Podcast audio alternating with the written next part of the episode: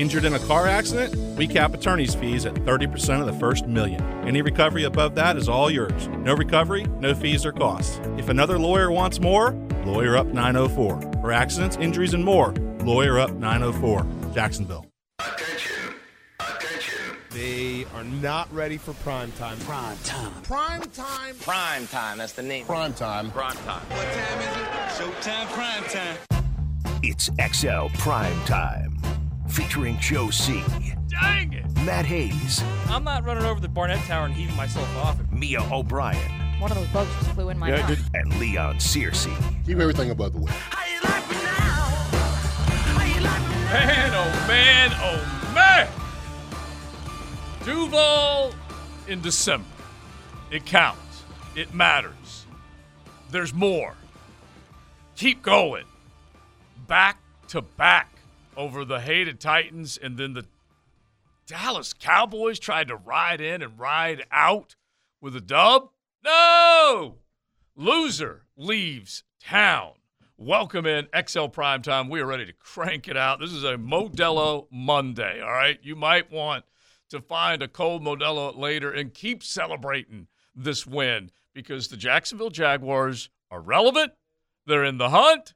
They're on a two-game win streak, and they're heading to the Big Apple slash New Jersey Thursday to take on the Jets and see if they can keep it rolling. We've got so much to do. You got the pop-off line right there waiting for you, and we would love for you to celebrate and just just dish on Dallas. If you were just sick of seeing so many stars yesterday, well, you can make them see stars again. Make them dizzy by calling the pop off line 904 207 7071. That is the pop off line. We would love to hear you. You can jump in. I, I would think primarily on that game. Now, the Tennessee Titans lost to the LA Chargers, so you had a two game flip. Uh, and I'm telling you what, Leon, the energy throughout the stadium, throughout Duval, the energy from Jaguar Nation far and wide. It is a good feeling to have this football team playing at this level this late in the season. Well, you, you know what, Joe? I, I didn't go to the game. I wish I had gone to the game. I stayed at the house and watched the game, but the big fella went vertical again. I went vertical again. Uh, Did you get I, higher off the ground than got higher off the ground Yeah. a couple of weeks ago when we won. But yeah, listen, this was a this was a team win, a, a gritty determination, uh, uh, finding a way. Um, I, I, I can't the superlatives. I can't I can't express myself and how proud I am of this team to just not give up, be down 17 in the third quarter, and to just keep grinding, keep it because you know you you know when the coaches got a heartbeat on this team, where this team just won't give up. This Yeah. team will not give up. They're going to fist fight to the very end, and I was I was so proud to see that team. Um, just, just, just keep going. Even listen, I, my heart almost dropped when, when Trevor fumbled that ball. But the thing, wh- what he said was, and they were saying the narrative for, with Trevor Lawrence on the sideline was, "Coach, tell that defense to give me the ball again." I mean, to go to your coach and to, to have the the, the whereabouts to tell him, "Hey, coach, I uh-huh. screwed up. Give me another chance. I'm going to get us." And, and then to go down there and to score a field goal, to push it into overtime, and then everybody knows what happened with the pick six and everything like that. What about Evan Engram? What about Engram getting out of bounds? I mean, listen, if he doesn't go out of bounds, he doesn't have the whereabouts to go out of bounds with like 20 some seconds to go in the game. None of this happened. We lose the timeout, time ticks off the clock, and then the game is over. I mean, just just so many things that, that happened in that game just made you proud to be a Jaguar. And this team is, uh, you know, they celebrate and, and and and watch the film, and then you know go about the business of, of playing a very very good Jets team on Thursday. The thing is, I don't think this is like something that's rare. I, I think this team is now growing before our eyes right now. I think you're, you know, we've been talking about how Trevor has been ascending for the last month. This team has been ascending too. Like, what do we say all the time? Get the quarterback, protect the quarterback, and that's what they've done now, two straight weeks. Yep. And and it's impacted the game significantly. So I, I think it's it's so much more than just Trevor. And Trevor's he's unique, man. There's no doubt about it. I mean, you if if you don't think he's one of the ten best quarterbacks in the game right now, you're out of your mind. Um, it's more than him. It's it's the way the offensive line is playing as a cohesive unit.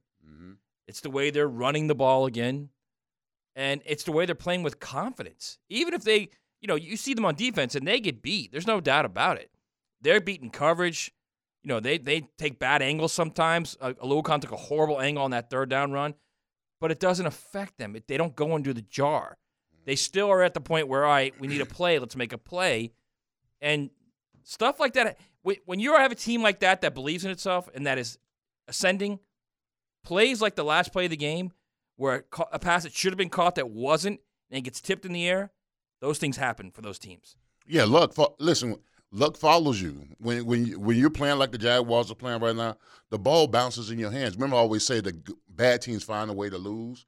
Well, good teams find a way to win. This is a good team that's one game behind of their division rivals and could ultimately win out and make the playoffs. So I mean, the ball just bounces right. It's it's just it's just the law of I'm go- of, of, mm-hmm. of Averages. nature, averages, karma, whatever you want, universal, whatever it is. Stuff just starts It's happening. It's amazing for- that it that, is. that Lions game was truly a one off. It truly was. Well, it ain't a one-off for the Detroit Lions. They've won six of the no, no, last no, seven. no. But I mean, They but I mean, this team went Yeah. there. Yeah. That's not the same team three weeks No, ago no. that's playing right And- now. and I can by tell you the that way, right now. Maybe, maybe losing that game the way they lost Woke 'em for, up. for Trevor Lawrence to Yeah. call his team out. Mm-hmm. Don't don't. Uh, that was a big moment uh, in this football team's growth. And here's the other thing too is, and again, I was not here in 2017. Mm-hmm. I know y'all were, but when you looked at 2017, and again, hindsight is 2020. But when the ball was bouncing the Jaguars' way, when it came to the record number of fumble recoveries, interceptions, Sacksonville, we saw the same thing then in 2018 with the Chicago Bears, where statistically speaking, you just cannot keep up that level, that mm-hmm. turnover ratio. You just physically cannot keep that up because the ball isn't going to always bounce your way in that regards. What's different right now than was in 2017 is that you have a quarterback. Mm-hmm. Yeah. And in this league that is quarterback driven, if you have the quarterback, that changes everything because the ball doesn't bounce your way. The defense maybe doesn't have that momentum and juice. If the offense isn't bringing them back into the ball game, down 17 nothing in the last 4 years. I mean, let's look statistically speaking oh, overall. like I mean, th- this is in the, in the franchise's history. Shout out to our guy Scott Van Pelt on ESPN for pointing this out last night because I know we didn't have the full statistic when it actually happened against the Ravens, but when facing a 17 point deficit in Jaguars franchise history from 1995 to 2021, they were 1 and 112. This year alone, when facing a 17 point deficit, they are 2 and 2. Yeah, and, and That's what- the difference. The difference is, yes, in 2017, you were getting those turnovers early that forced defense or offenses to have to, you know, it forced them to pass and then you could tee off on them because they were playing from behind. This is different. Being down 17 now, a way different feeling than the last few years. You have the ability to score. And look, you cannot discount the growth of what Trevor Lawrence has shown Jaguar fans and all of Duval over the last uh, half dozen weeks. You also have to acknowledge what other guys are doing. Travis Etienne's about to become a thousand yard rusher. Okay, that means you finally have a running game. Goes over the hundred yard mark. Has made plays. And again, this is a football team that has struggled to hang on to the football. Etienne being the biggest among them, but he was able to button it up button down and get the job done yesterday. And then Zay flipping Jones, okay? This guy has come up as big as any in three of the last four games. He had the drops up in Detroit, but you go back pre against the Baltimore Ravens, you go last week against the Titans, and you go this week where the guy was just money all day long. And you can go on and on and on with the guys that were able to do stuff. And this is with injury. This is with Cam going down, Leon, and and and things were not looking so hot. The ball pops out of Trevor's hands, and you're thinking, "Oh my God, it's happening again!" And they were able to survive. That. Well, you know, the defense had responded that way throughout the whole game. When this when the ga- when they were down twenty one to ten, I mean, if our defense didn't buck up and, and create some stops and some turnovers and get some pressure, this game could have been blown. This game could have been 44-10 because the, the the Cowboys had all the momentum. But then when the, the defense gets to stop and get, gets the offensive ball, so they can uh, meticulously go down the field and score points and keep themselves in the games. But if our defense doesn't make some necessary stops in that game, this game could be could have been out of control real early, and then we wouldn't have had that opportunity in the fourth quarter to actually come back. There were three teams over the course of the weekend that came from 17 down. First time in NFL history that this has ever happened. Minnesota, unbelievable, okay, with what they did on Saturday. Uh, 33 points down, and we're able to come back. Cincinnati trailing the Bucks. Okay, uh, you know, Tom Brady, you don't quite know what you're going to get uh, week in week out uh, from the goat. But anyway, since it was down 17 points, they were able to fight back, and then obviously Jacksonville was able to claw their way back. So if you were in the stadium yesterday, if you were at home, you can hit the text line designed by Lifetime Enclosures at 641-1010, or you can just scream from the uh, the, the Duval mountaintop uh, by hitting the pop off line at 207 70 71. JJ will field those calls, and we'll just replay the heck out of them You know- throughout the course of the show. In October, when this thing was careening toward four and 13 Mhm. I mean, we're all saying, well, you can't keep Jenkins, you can't keep Zay Jones, you can't keep Evan Engram. You got to keep all three of them. Jenkins is having his, the best season of his career. He's playing. He's unbelievable in run support. Yeah. You know, all everybody's going to remember is, is the the pick six. He was fantastic. Yeah. In run He- support. he They has had a creeping him up yesterday. major he kept step making forward this big year. tackles. Yeah. Tackles for loss. Um, got to keep him. You got to keep Zay Jones. I think you got to keep Evan Engram. Mhm. I You mean, know, they, they have a little more nucleus difficult because he's not now. under contract next year. They, they, Well, yeah, they you got, gotta figure out a way. Figure out a way Yeah. to keep him. Is what I'm Yeah. saying. They have a nucleus right now that if Calvin Ridley arrives and is the Calvin Ridley of old, I mean, they've got a chance to do some damage offensively in this Yeah. league next year. Yeah, and, it might even be a situation where I, I, I'd have to go back and look at the timeline.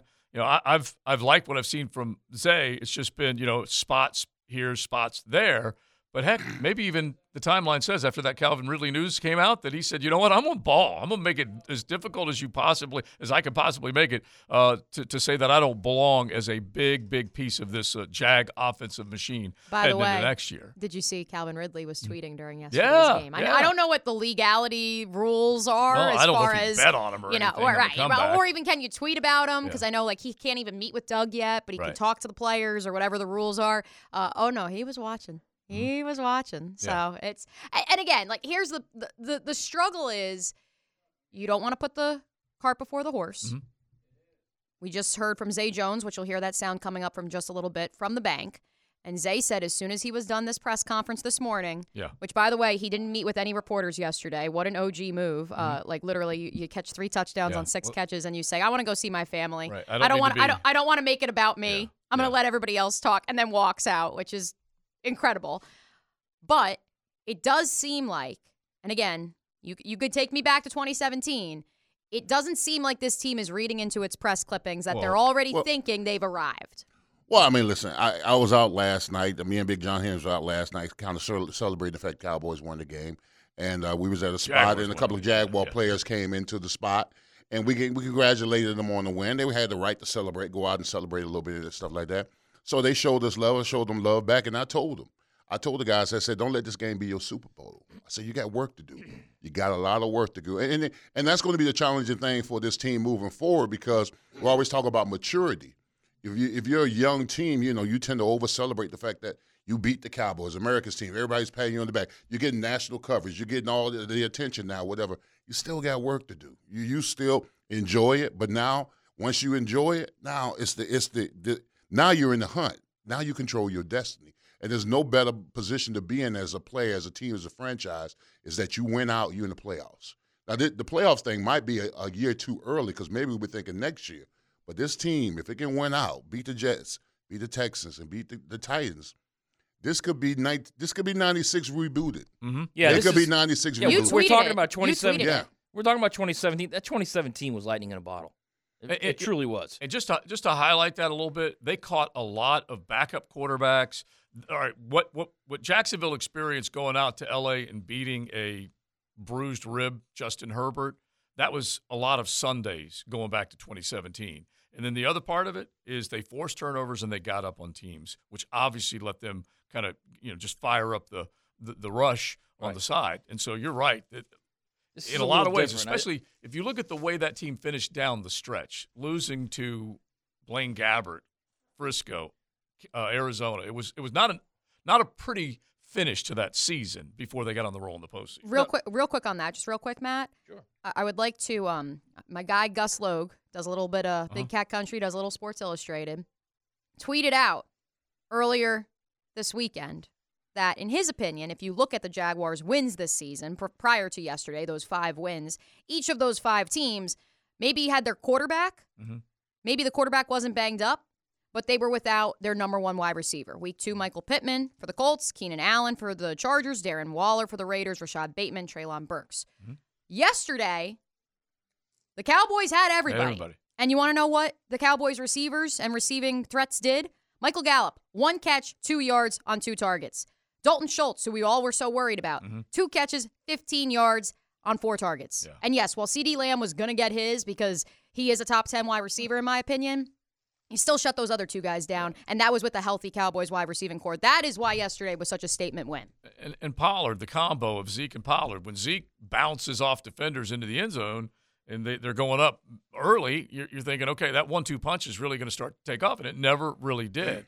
And the fact that that pass rush that the Dallas Cowboys, the stat was thrown out there this morning, that Dallas pass rush was supposed to scare people coming into the bank. It was supposed to, you know, make Trevor uncomfortable.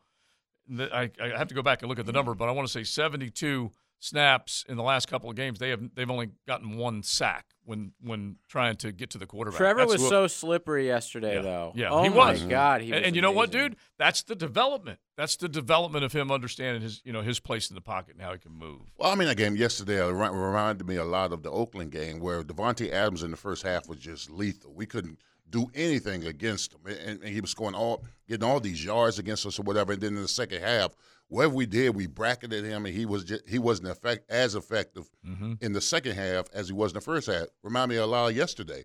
CeeDee Lamb was just lighting us up in the first half. We, we had no idea man coverage. He was just outrunning. Um, who, who was who was on him uh, in, the- in the Oh, game? Herndon. Herndon. Herndon was he was just Yeah, outrunning them. Which is interesting how in the fourth quarter they decided, oh, maybe we should just let Tyson Campbell follow him. Yeah, exactly. Last two drives, I think Tyson Campbell was Exactly. really So we following him. bracketed him. We did the same thing. So I mean, kudos to the defensive coordinator. To uh, I mean, you probably should have started the game off like that instead of having Mm-hmm. Tre Herndon on them. And then you have Tyson Campbell, and then wow, he got locked up a little bit against Tyson Campbell when he ran with him. Mm, go figure. Yeah, and that's what you're trying to find. Yeah. Is those those cats on that side of the ball that can take ownership of their area of the football field. And this goes back to one of your classic lines, and I'm just paraphrasing, but you know, my battle, my one on one. If I win that one, we've got a chance to win. And that's basically what those guys have to look at. And look, I'm with what Mia said. I thought I thought that now the Titans did have success, but I thought Dalton Schultz was going to have success, and they were going to Right. you know, they were basically going to wear out the, the, the linebacker coverage. And heck, Josh Allen had to drop uh, when that one uh, when the one catch was made on the right hand side by the tight end, and you're like, ah, you know, this is Yeah, but I don't fault him for that because that that's a that's a coaching decision. That's a scheme decision. It's a bad. It's just a bad play call. is what Yeah, it is. well, it was But the I, I will say this. Yeah. I will say this, and it, we've ripped him for two months. He had a really good game yesterday, Mm-hmm. Josh Allen. So did Arden Key. yeah, yeah. I mean, that D line. That's another guy Brought you got to it. re-sign. Yeah, that D line. I'll tell you what, man. And we've been giving them a lot of grief of late. Sure, but sure. we say it every um, every week, and I'll smooth say it again. Yeah, Get to the quarterback, protect the quarterback, and they did both. Yeah. They that's how you win games in the league. yeah, and that's even with the injuries. Jawaan was out for a bit, came back in. Cam goes, you know, gets hurt. Uh, Walker Little's in there. Uh, what did you think overall of the job that they did on the offensive line? Oh well, well, you know, I, I think um, Walker Little did a suffice job. For, well, Cam wouldn't have got hurt if he didn't get beat inside by Mark. Uh, By Walker, by yeah. uh, Walker's guy. uh, by uh, what's his name, Michael Parsons. But that's another story. But for the most part, he was solid. He was solid on the right and the left side. It was good to see Jawaan came back after that hamstring issue because I was concerned on who the hell we was going to play at right tackle if, if he would have been out the game. But he sucked it up. But yeah, the whole offense. Listen, the whole offense line did an adequate job. A little more than adequate job when you got the fierce Dallas Cowboy defense and only got one sack. Yeah. They got a lot of pressures now. They, they you know, they get paid too, but for the most part, they kept him off of Trevor. And like you said, Trevor was slippery in that pocket. Eh, That, that's why his his maturation process is just growing before our eyes because maybe earlier in the year he takes that sack or he takes that pressure or he throws off his back foot. Now he's moving and maneuvering, finding those little spots, those little angles to where he could throw the football. So that that's just growth. I just love to see stuff. The like one little that. Johnny Manziel play where he spun out, yeah, rolled out, and threw it just a little too low for Engram. Just couldn't. He's got Engram's got to catch that ball. That bro. was he does, but that was I mean that would have been the all time. I mean that would have been a play that people talk about forever. That one that Yeah. that would have been a phenomenal. play. But we also need to tell him too when you spin out and you run and you got the first, you don't need five Yeah, more yeah, yards. Just get just get down. Because I'm telling you, my heart dropped when he fumbled that ball. It did. It, Oh, did. yeah, it just because I knew what the narrative was going to be if we had lost that game. It, couldn't control- you the fumble and all that kind of stuff. But to Had have three timeouts, bro. I know, but I'm saying to go on the That's sideline. a little bit hacker of you, by the way. Hey, I know he's growing on me. Isn't he? Also, here's another developmental man. thing with Trevor. Like when he used to throw a pick, you know, I not quite AR, you know, levels of uh, bad body Getting language. and- Yeah, yeah, yeah, but yeah. he was, and he would get in his head a little bit. Now he throws a pick. He went he threw like four touchdowns after that. Yeah. It was yeah. amazing. It didn't affect him whatsoever. Right. A- And you know what? It's it's the maturity of that one doesn't need to be the story. Let's make the next play the story. The or very make- next play Yeah, was the- yeah. like when he threw the pick, they got the ball back. His first pass after that was that unthinkable throw, which you see at like a pro day. They say, "All right, spin out of the pocket, roll out, and throw it deep." That Yeah. double move by it Yeah, was the B unreal that yeah. throw. Yeah, it, it really was. And by the way, on the receiving end, now Christian Kirk made an unbelievable play. Oh, yeah, Zay made yeah, some yeah. un- unbelievable plays. And so you're you're seeing chemistry, development, maturity, belief, you know, all the things that you would like to see. And and I tweeted this out yesterday, and I firmly believe this, all right? We saw the generational one come in here a year ago, and he is now looking generational because of what Doug Pederson has done for, for oh, Trevor Lawrence, and it needs to be pointed out. Let's make it the 10 10 take, JJ, real quick, because honestly, as much as I love what 16's doing, there's there's other credit that needs to go around. Now, Joe C's 1010 take.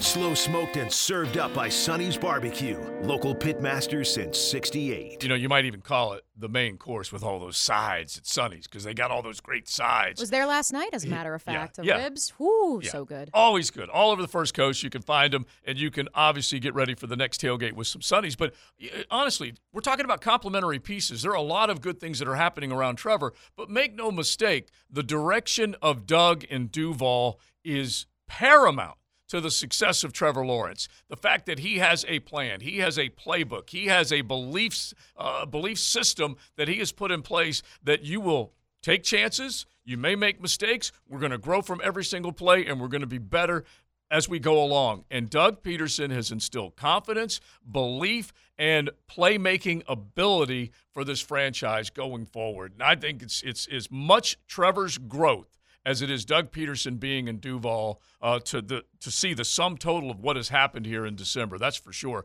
That is the 10-10 take. I just don't think we should be discounting what Doug's done to this point. No, the, the fight and the grit of this team is directly on the coaching staff. That, that it doesn't matter where we are in the game, how many points we're down. Now, as you move forward into the playoffs, if this happens for us, you can't you can't have good teams be down 14 and think you're going to come No, back in the playoffs. true. But right now, this team has fell behind a couple of times, and they've come back and they've showed the grit, determination, and they've gotten it done. So, I mean, has to go off to the coaching staff because that that team could have easily folded this 10 and said this game was over. And wouldn't you agree, like a, a Mr. Mellow attitude? You called him Dougie Fresh in the beginning, and that Mm-hmm. mellow attitude, that maybe that chill approach, that that's working Well, right well, now. it's it's like it's unwavering, which Yeah. means that Doug is going to be Doug no matter what. If It's you're up by twenty Yeah. or you're It's down by twenty, down, yeah, you know yeah. what I'm saying? And and as, as a player, you can appreciate that because you you don't get a coach who's all happy one day and then curse you out the next day. He's just kind of even stream. And Yeah. as a player, you can appreciate that because he doesn't he doesn't fluctuate up and down depending on if you're winning or losing. I Yep. give De- uh, Dewey Winger uh, all credit for the never die attitude on this. yeah. Oh, you know what? It's a damn good point. It was Uh, always the Jags. He put the do in Duval, D E W Duval. All right, but yeah, but the other thing about Dougie is that guys, he I believed uh, in the beginning that you know you, you called a bunch of plays and a bunch of them were pass plays instead of run plays. Etienne running the football after the Yeah. the, the fumble that was big too from, from Doug's department as far as play calling goes. All right, Modelo moment, make it yours. It is the pop off line, and you can be the superstar. 904 207 7071. You need the number, you call JJ. More than anything else, we would just love for you to come with a little energy. Last week it was suck it, Mike Vrabel. This week you can make it whatever you want. Dallas, get the hell out of Duval. Whatever you come up with, we would love to hear it. America's County took down America's team. Yeah, I yeah. love that one bush drive, Rich. I heard it on Jaguars today on my drive into work. Yeah, bring it, man. Bring it. It is XL primetime fired up after a big win over the Cowpokes.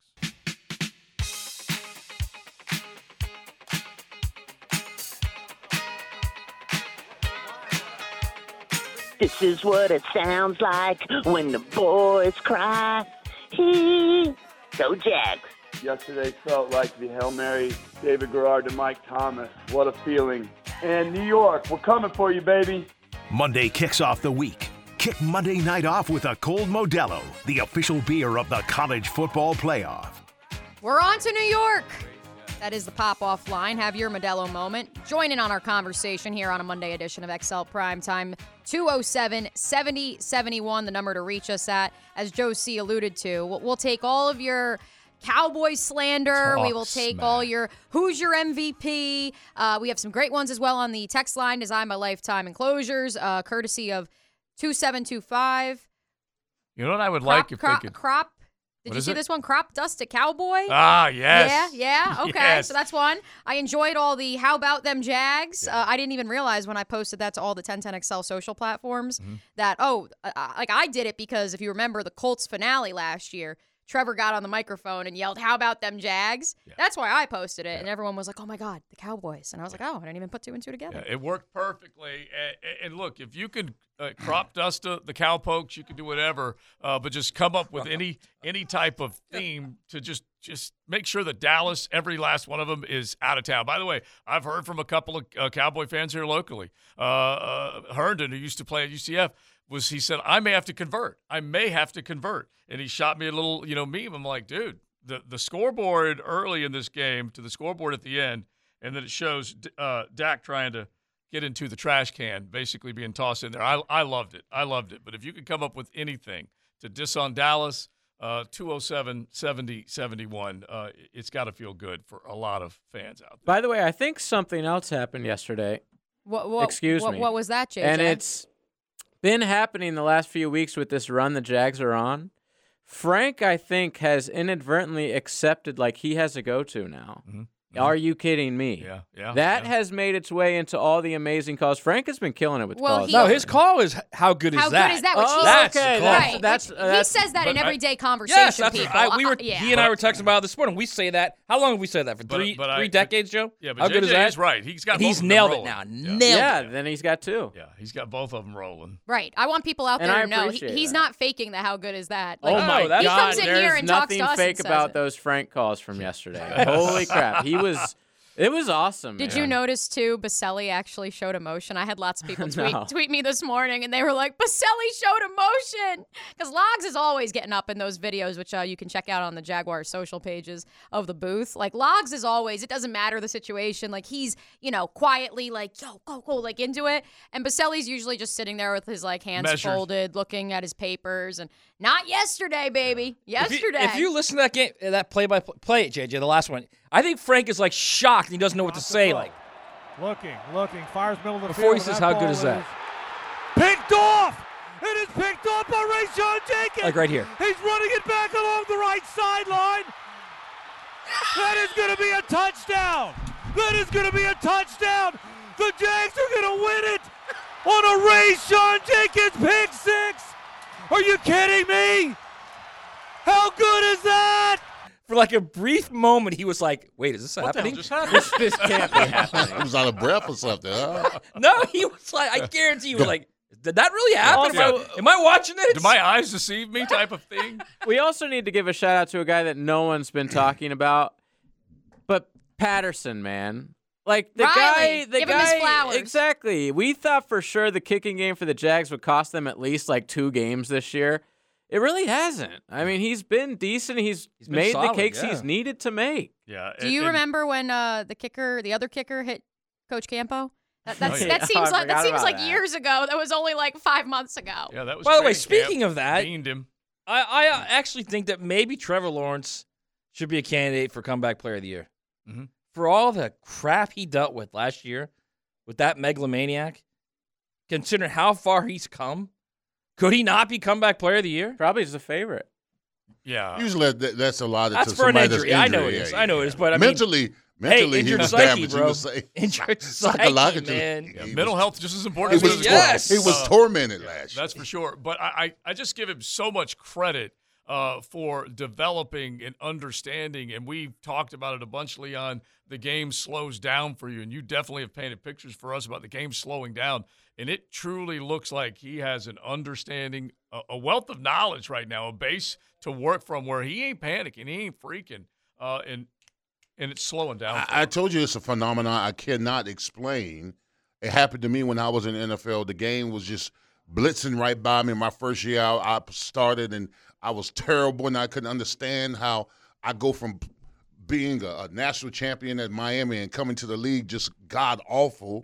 But what's fast? Like people always say that. What's fast? Ev- everything. The, the the what's fast is the Is it your the- the reaction te- time or the the game? tempo, the temperament. Okay. Uh, the blitzes, the stunts. The, everybody just seems a, a lot faster, and then and you start to question yourself as a player because you you're you're always behind. But it's just it, it's mental reps, it's physical reps, it's in the film room, it's just working on your craft, it's working on your craft, and then that one day. That one day you It's playing that game, one day. bro. You get in the game and you go up against somebody, and the move he makes, you see it before he does it. I can't and I explain it to you. I, it might be happening to Trevor, the reason why he's playing so well. Right. But he's he's got to be seeing things better and faster and quicker, and he's Right. responding. His reaction time to it has got to be faster. He's seeing it. He's seeing the, the, the they were breaking it down earlier today. He he's seeing the covers. He's seeing when guys sitting on here. He's seeing what the receivers are doing. He's all that stuff. He's making decisions a lot quicker than he did earlier in the season, or even last year, and that's why he's having the success he's having. Very simple. 207 7071 if you want to hit the pop off line and, and, and hype up Trevor, uh, hype up the idea that they're going up number one versus number two because Zach Wilson and the New York football Jets are next. And boy, were they being second guessed yesterday about the time uh, timeout use down the stretch as they ended up losing that game to the Detroit Lions. But I mean, this, this day really is all about beating Dallas. By the way, one of the Dallas headlines, uh, as you can expect, uh, it's more about Dallas screwing up than it is about Jacksonville winning. The Cowboys are running out of steam at the worst time, is one of the headlines, and I'm going to keep looking for them uh, because they are everywhere.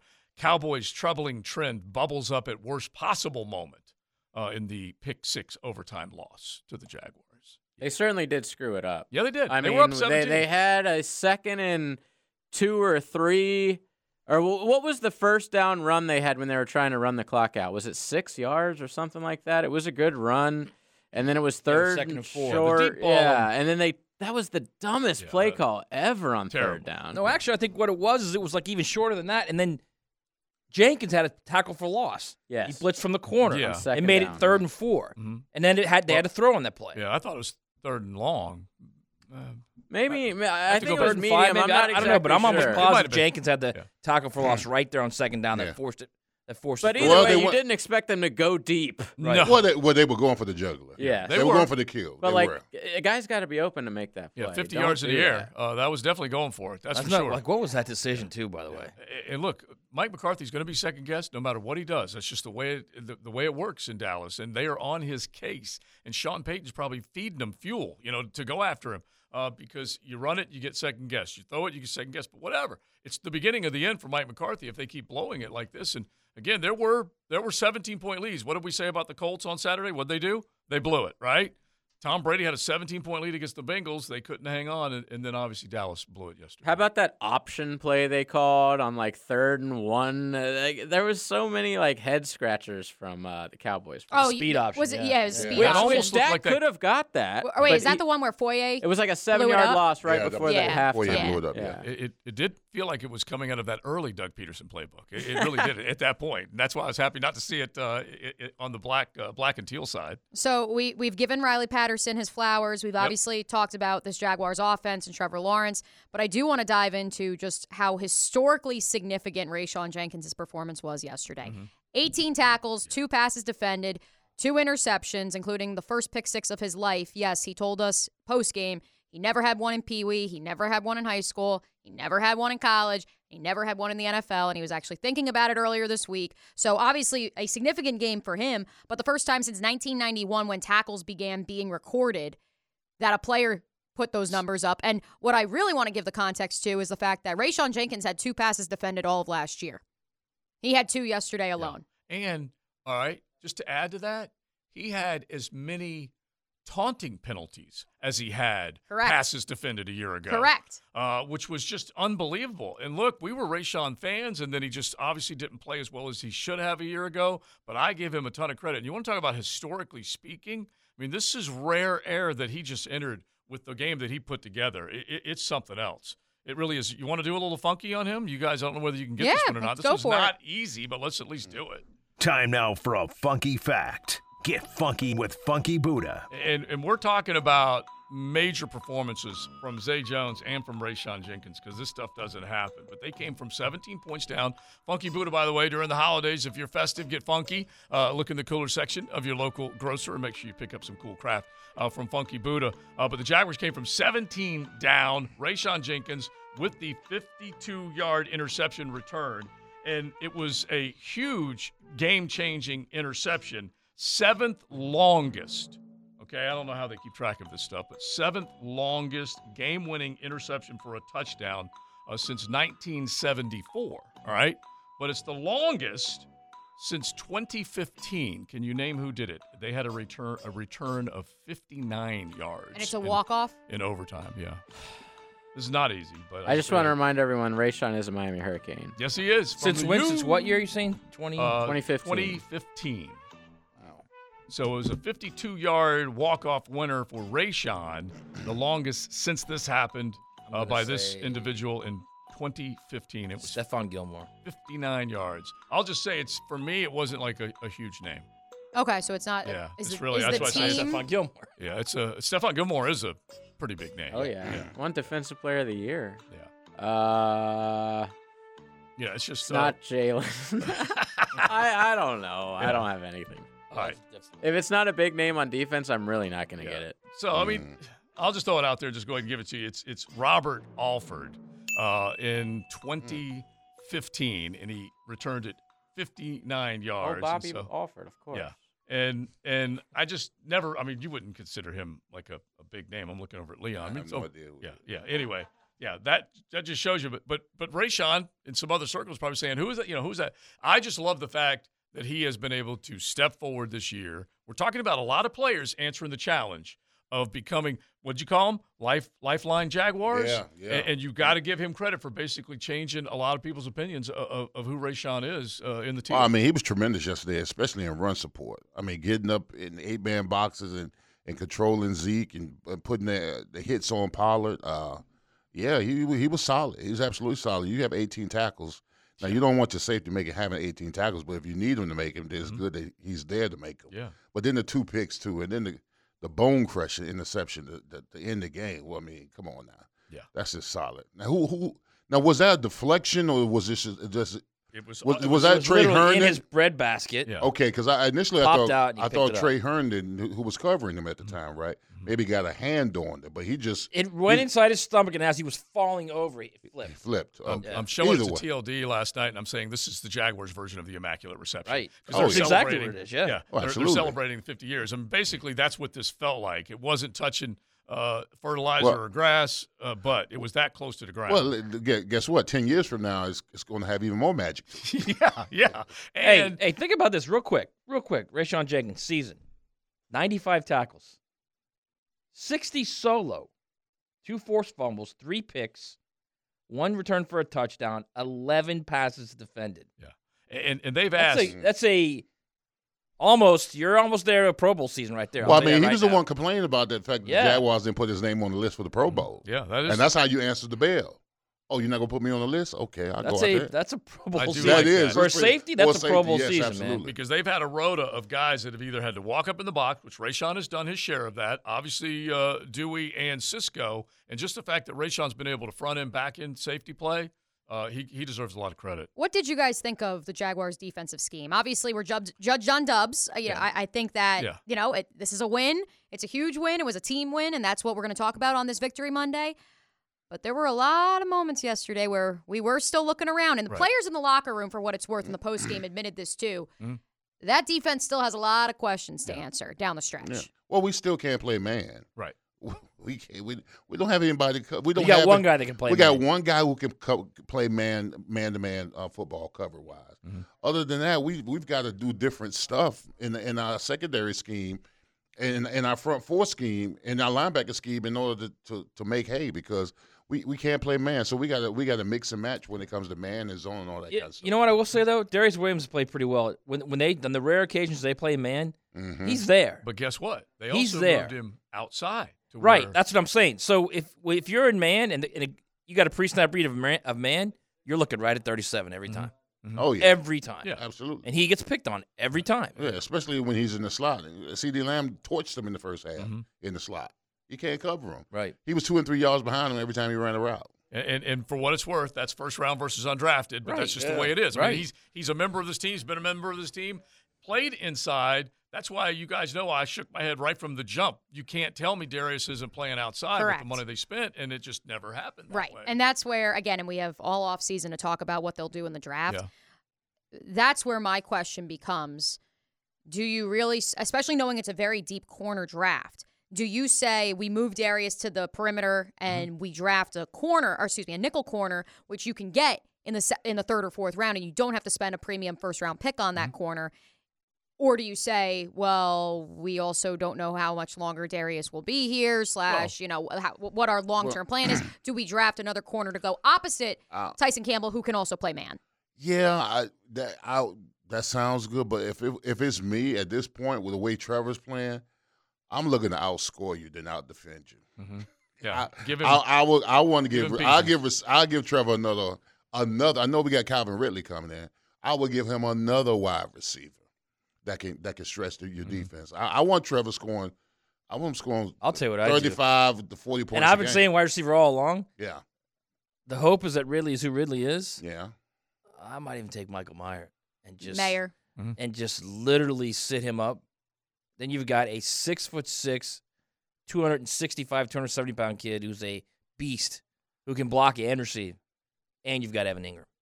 Those two guys on the field at the same time.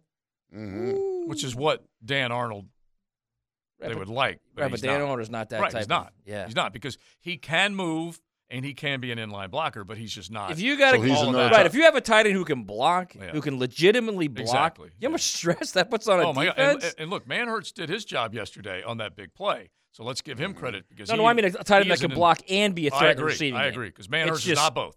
Yeah, it'll kill and- you. It'll and- kill a defense. And Dan Arnold was supposed to be at least in the beginning. And and I, you know, look, I'm I'm premature on a lot of things. You can you can take that for what it's worth. The idea that I had the house that Arnold built and I had Caldwell as the uh, assistant coach of the year, a little, a little, you know, a little premature on both of those. But at the same time, I like the fact that you might be able to complement Engram with a physical tight end, a real legit tight end. Then, then you do what Dougie loves to do. Then Yeah. you then you got the tight ends. Then you do those bunch sets, and then you're going to crush people. You're literally going to crush people. Yeah, which is what he loves, that tight, Right. double tight. Uh, for what it's worth, Mike Caldwell walked through the locker room yesterday, and uh, I at least this was my read on the Mm-hmm. I guess in the post game celebration, he got a little nicked up in the ankle. May or may not have had to go to uh, the medical trainers because a lot of the players were giving him some uh, some smack for that. Yeah. But hey, listen, Mike so was he had to get in the pit. yeah, he was Yeah. walking through walking through the locker room with no issue, but a lot of the guys were like pointing at his ankle, being like, "You good? You good?" Yeah. So at least that was my read on it. I do want to touch real quick though um, on the linebacking core uh, Mm-hmm. before we take our next break because uh, I agree with the text line "Design My Lifetime Enclosures" and the folks that said if the Jags were to have lost yesterday, which again, Ju- Judge Dunn Dubs, Mm-hmm. Yeah. totally get that. Devin Lloyd and the sack that wasn't. JJ, I, I need I need you to step into the microphone. Give That me was those, ugly, man. Give me those sound effects again. That that was probably the greatest pump fake of all time, maybe, or the worst tackle. Yeah, he of all literally time. no, Not he literally thought the ball was out. That's what he thought. Yeah, exactly. Like they were saying on the broadcast, oh, that's what happens in the NFL when you don't let him touch the quarterback. No, he thought the ball was out. Yeah, he hundred percent. But that's sort of the point that, like, th- you know, maybe back in the day you would make that tackle, but now you're right, so yeah. worried Yeah, that it's yeah, going to yeah. be a 15 yard Yeah. penalty. I think it's just a rookie that has no idea what's going on. Out Uh, yeah. He's he's at a really rough season. because you can see some of the vets. Honestly, they they think uh, game check fine size uh, when they pull up like that because it's just they, they've now over what a two or three year period they've been conditioned to. But pull Lloyd, back, which but is to, a shame. To JJ's, to JJ's point, Lloyd is Yeah. He's struggling, man. I mean, that, the last touchdown they threw, the last touchdown pass, where by the way Tyson Campbell got pushed off in that last one. Mhm. Um, Yeah, he was yeah, right did. there. All he had to do was drop, jump, knock the ball down. Yeah. He was literally right there in the lane of the throw. Yeah. All he had to do was jump. and it goes to what you said that there there's still lots of gaping holes and concerns in, in this defense. W- No doubt about that. Which is why when when Leon was talking about Rayshawn Jenkins crowding the box, I thought for much of that first half, they were going to have to go back to the three safety look just to Mm. contain the running backs and put Dewey back into the game. I thought they may have to put Dewey in at nickel just Mm. because I was like, you need something else. But instead, they were going with that three linebacker look at the start of the game. Um, the snap counts are out, by the way, from yesterday's game. Devin Lloyd did play 91% of the snaps for this Jaguars defense, whereas Chad Muma played just 15% of the defensive snaps with only 11 snaps. And remember, he's coming back from injury, so maybe there was a little bit of concern there. Maybe he wasn't completely uh, 100%. And they just needed to make sure. I still think he's going to be a really good player. I'm Yeah. just saying he. There are times he looks lost right now. I, I think it's just like anything else, and you could call it calculus class, you know, the football version of it. If you get behind, it's really hard to Yeah. catch up. Okay, Yeah. mentally, it's really, really hard to catch up because you're now trying to outsmart, outthink, you know, whatever, and it's hard to to, to get back to where you feel comfortable with what you're doing. That's when they finally realize that they're better off in an even front, he will be a beast at middle linebacker. A Mhm. Yeah, beast. Yeah, and we'll figure out exactly what that does also for Travon. You know, hand on the ground. There you go. And, and by the way, this was uh, a game without one of Jacksonville's two number one overall picks, and they were still able to at least make plays. Robertson Harris had an okay game. Smoot did. Played pretty Uh, well. They both. Yeah. yeah. Arden Key had a great game. Yeah. Happy belated birthday to Travon as well, which, Mm-hmm. as a lot of reporters noted, Mhm. he was perhaps the happiest guy in the locker room yesterday. So obviously a bummer that he couldn't play. And Tre- Trevor said it to us post game too. He was like, Travon was in the trainer's room on Saturday and Sunday. He was getting out on Trying. the field Saturday. He was trying everything he could, which for a guy who was in a walking boot a week ago, Mm-hmm. a massive walking boot, like he was trying. Like I don't want to hear that. Oh, and look how much better the defense was without Walker. Like no. But I but I think the message is, and maybe from some of the cats that you ran into as well, Leon, that they they're feeling they want to make this product as good as it possibly can be. They're not just coming in and getting comfortable. They Well, want to compete. Yeah, well, well, that that was the impression that I got when I talked to him. Me and Big John talked to him. They said, "Man, we want to represent you OGs that started this thing," and I was like, "That's pretty cool." Man. Yeah. Yeah, and they do. They want they want to succeed, and they they understand that um, moving forward that they they they, they got to plan to plan to the possibilities of going to the playoffs. And, Mm-hmm. and believe it or not, that's what they, that's what they're thinking. That is the narrative over there at that stadium. We we want an opportunity to see if we can get into the playoffs. This team's Hell, going to win the is- division. This They're is gonna- their It- it- playoff it- right now. That was such a massive, massive loss for the Titans last night too. The- It was. a two-game swing. Th- this is what their playoff right now. Honestly, Yeah. it's Yeah, been it's been their they're in playoff for the last two weeks. Yeah, they're in the postseason Yeah, right now. this Yeah. is where they are right now, man. Keep winning. And, and the idea that you could win three, uh, close out on a, on a high note like that, extremely possible. End a nine-game losing streak, sweep the Titans, and and beat the Zach Wilson led, maybe Mike White led. I don't know. It looks like it'll Just be Zach. Wilson. Does Plus, look like by it'll the way, be Zach you, Wilson. you said it was it's a it's a huge loss for them. It's also mentally. What do they must be thinking mentally? That's By five way, in a row now. Uh, I, I'm sure you guys saw it. Whatever. The, Tennessee was storming back. Yeah. in that game, and, and and basically clawed their way to a tie, and then Herbert did. what did JJ say? They're not going to win again. No, I think they'll beat Houston. Yeah. But that's it. Uh, I don't think the Jags are gonna beat going to lose. I don't think the Jags are going to lose another game, and I think Tennessee's going to finish one and two. And the Cowboys just became a, a bit of a desperate team. and the Cowboys still have to play the Titans. Yeah, I mean, so yeah, that'll they- be an interesting one. I actually have some news and notes both on the Titans front as well as who will be the starting quarterback for the New York Football Jets. That and a whole lot more coming up as we go around the league. Coming up next on a Monday edition of XL Primetime.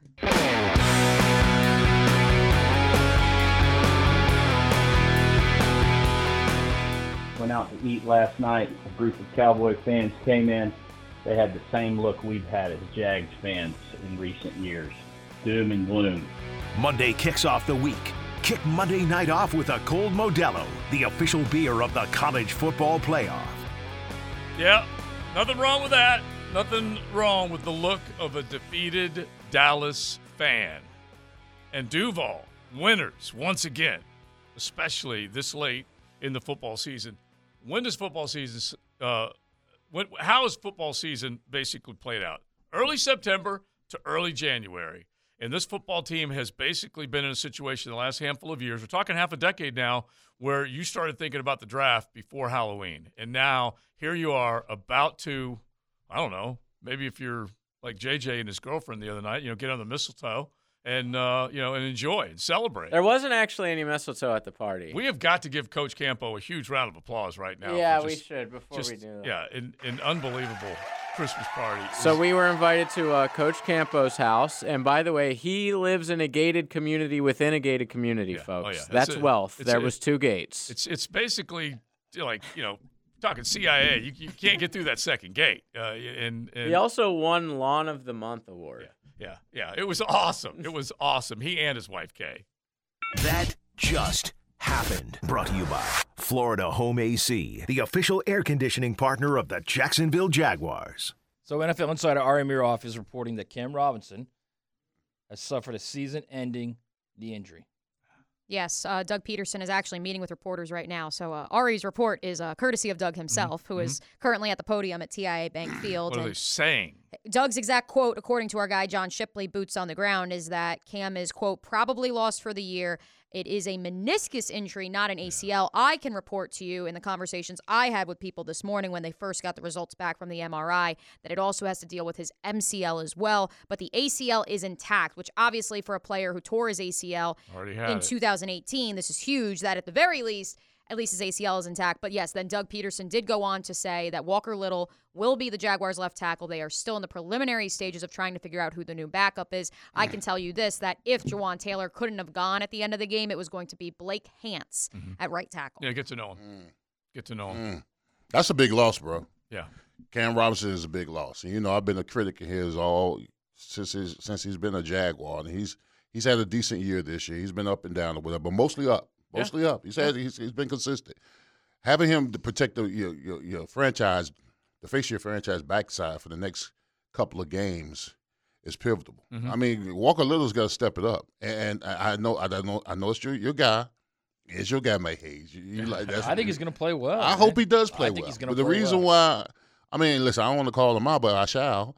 The reason why he, uh, Cam thing blew out is because he got beat inside by Micah Parson, and he he blew. And then he, Parsons fell on Cam. and he fell back at Cam. Yeah, mm-hmm. and that's what worries me about him is because he's big, he's physical, he has all the attributes to be a solid offensive line, but his feet worry me. His feet, he, he gets frozen with double moves and, and st- double moves and stuff like that. Mm-hmm. Instead of him moving his feet, he mm-hmm. he freezes Right. and he stops, and that's how Michael Parsons beat him inside. And that's why he's had trouble on the outside because he just won't fluctuate his body to move his feet to counter their their that their counter move with his feet. He just gets frozen.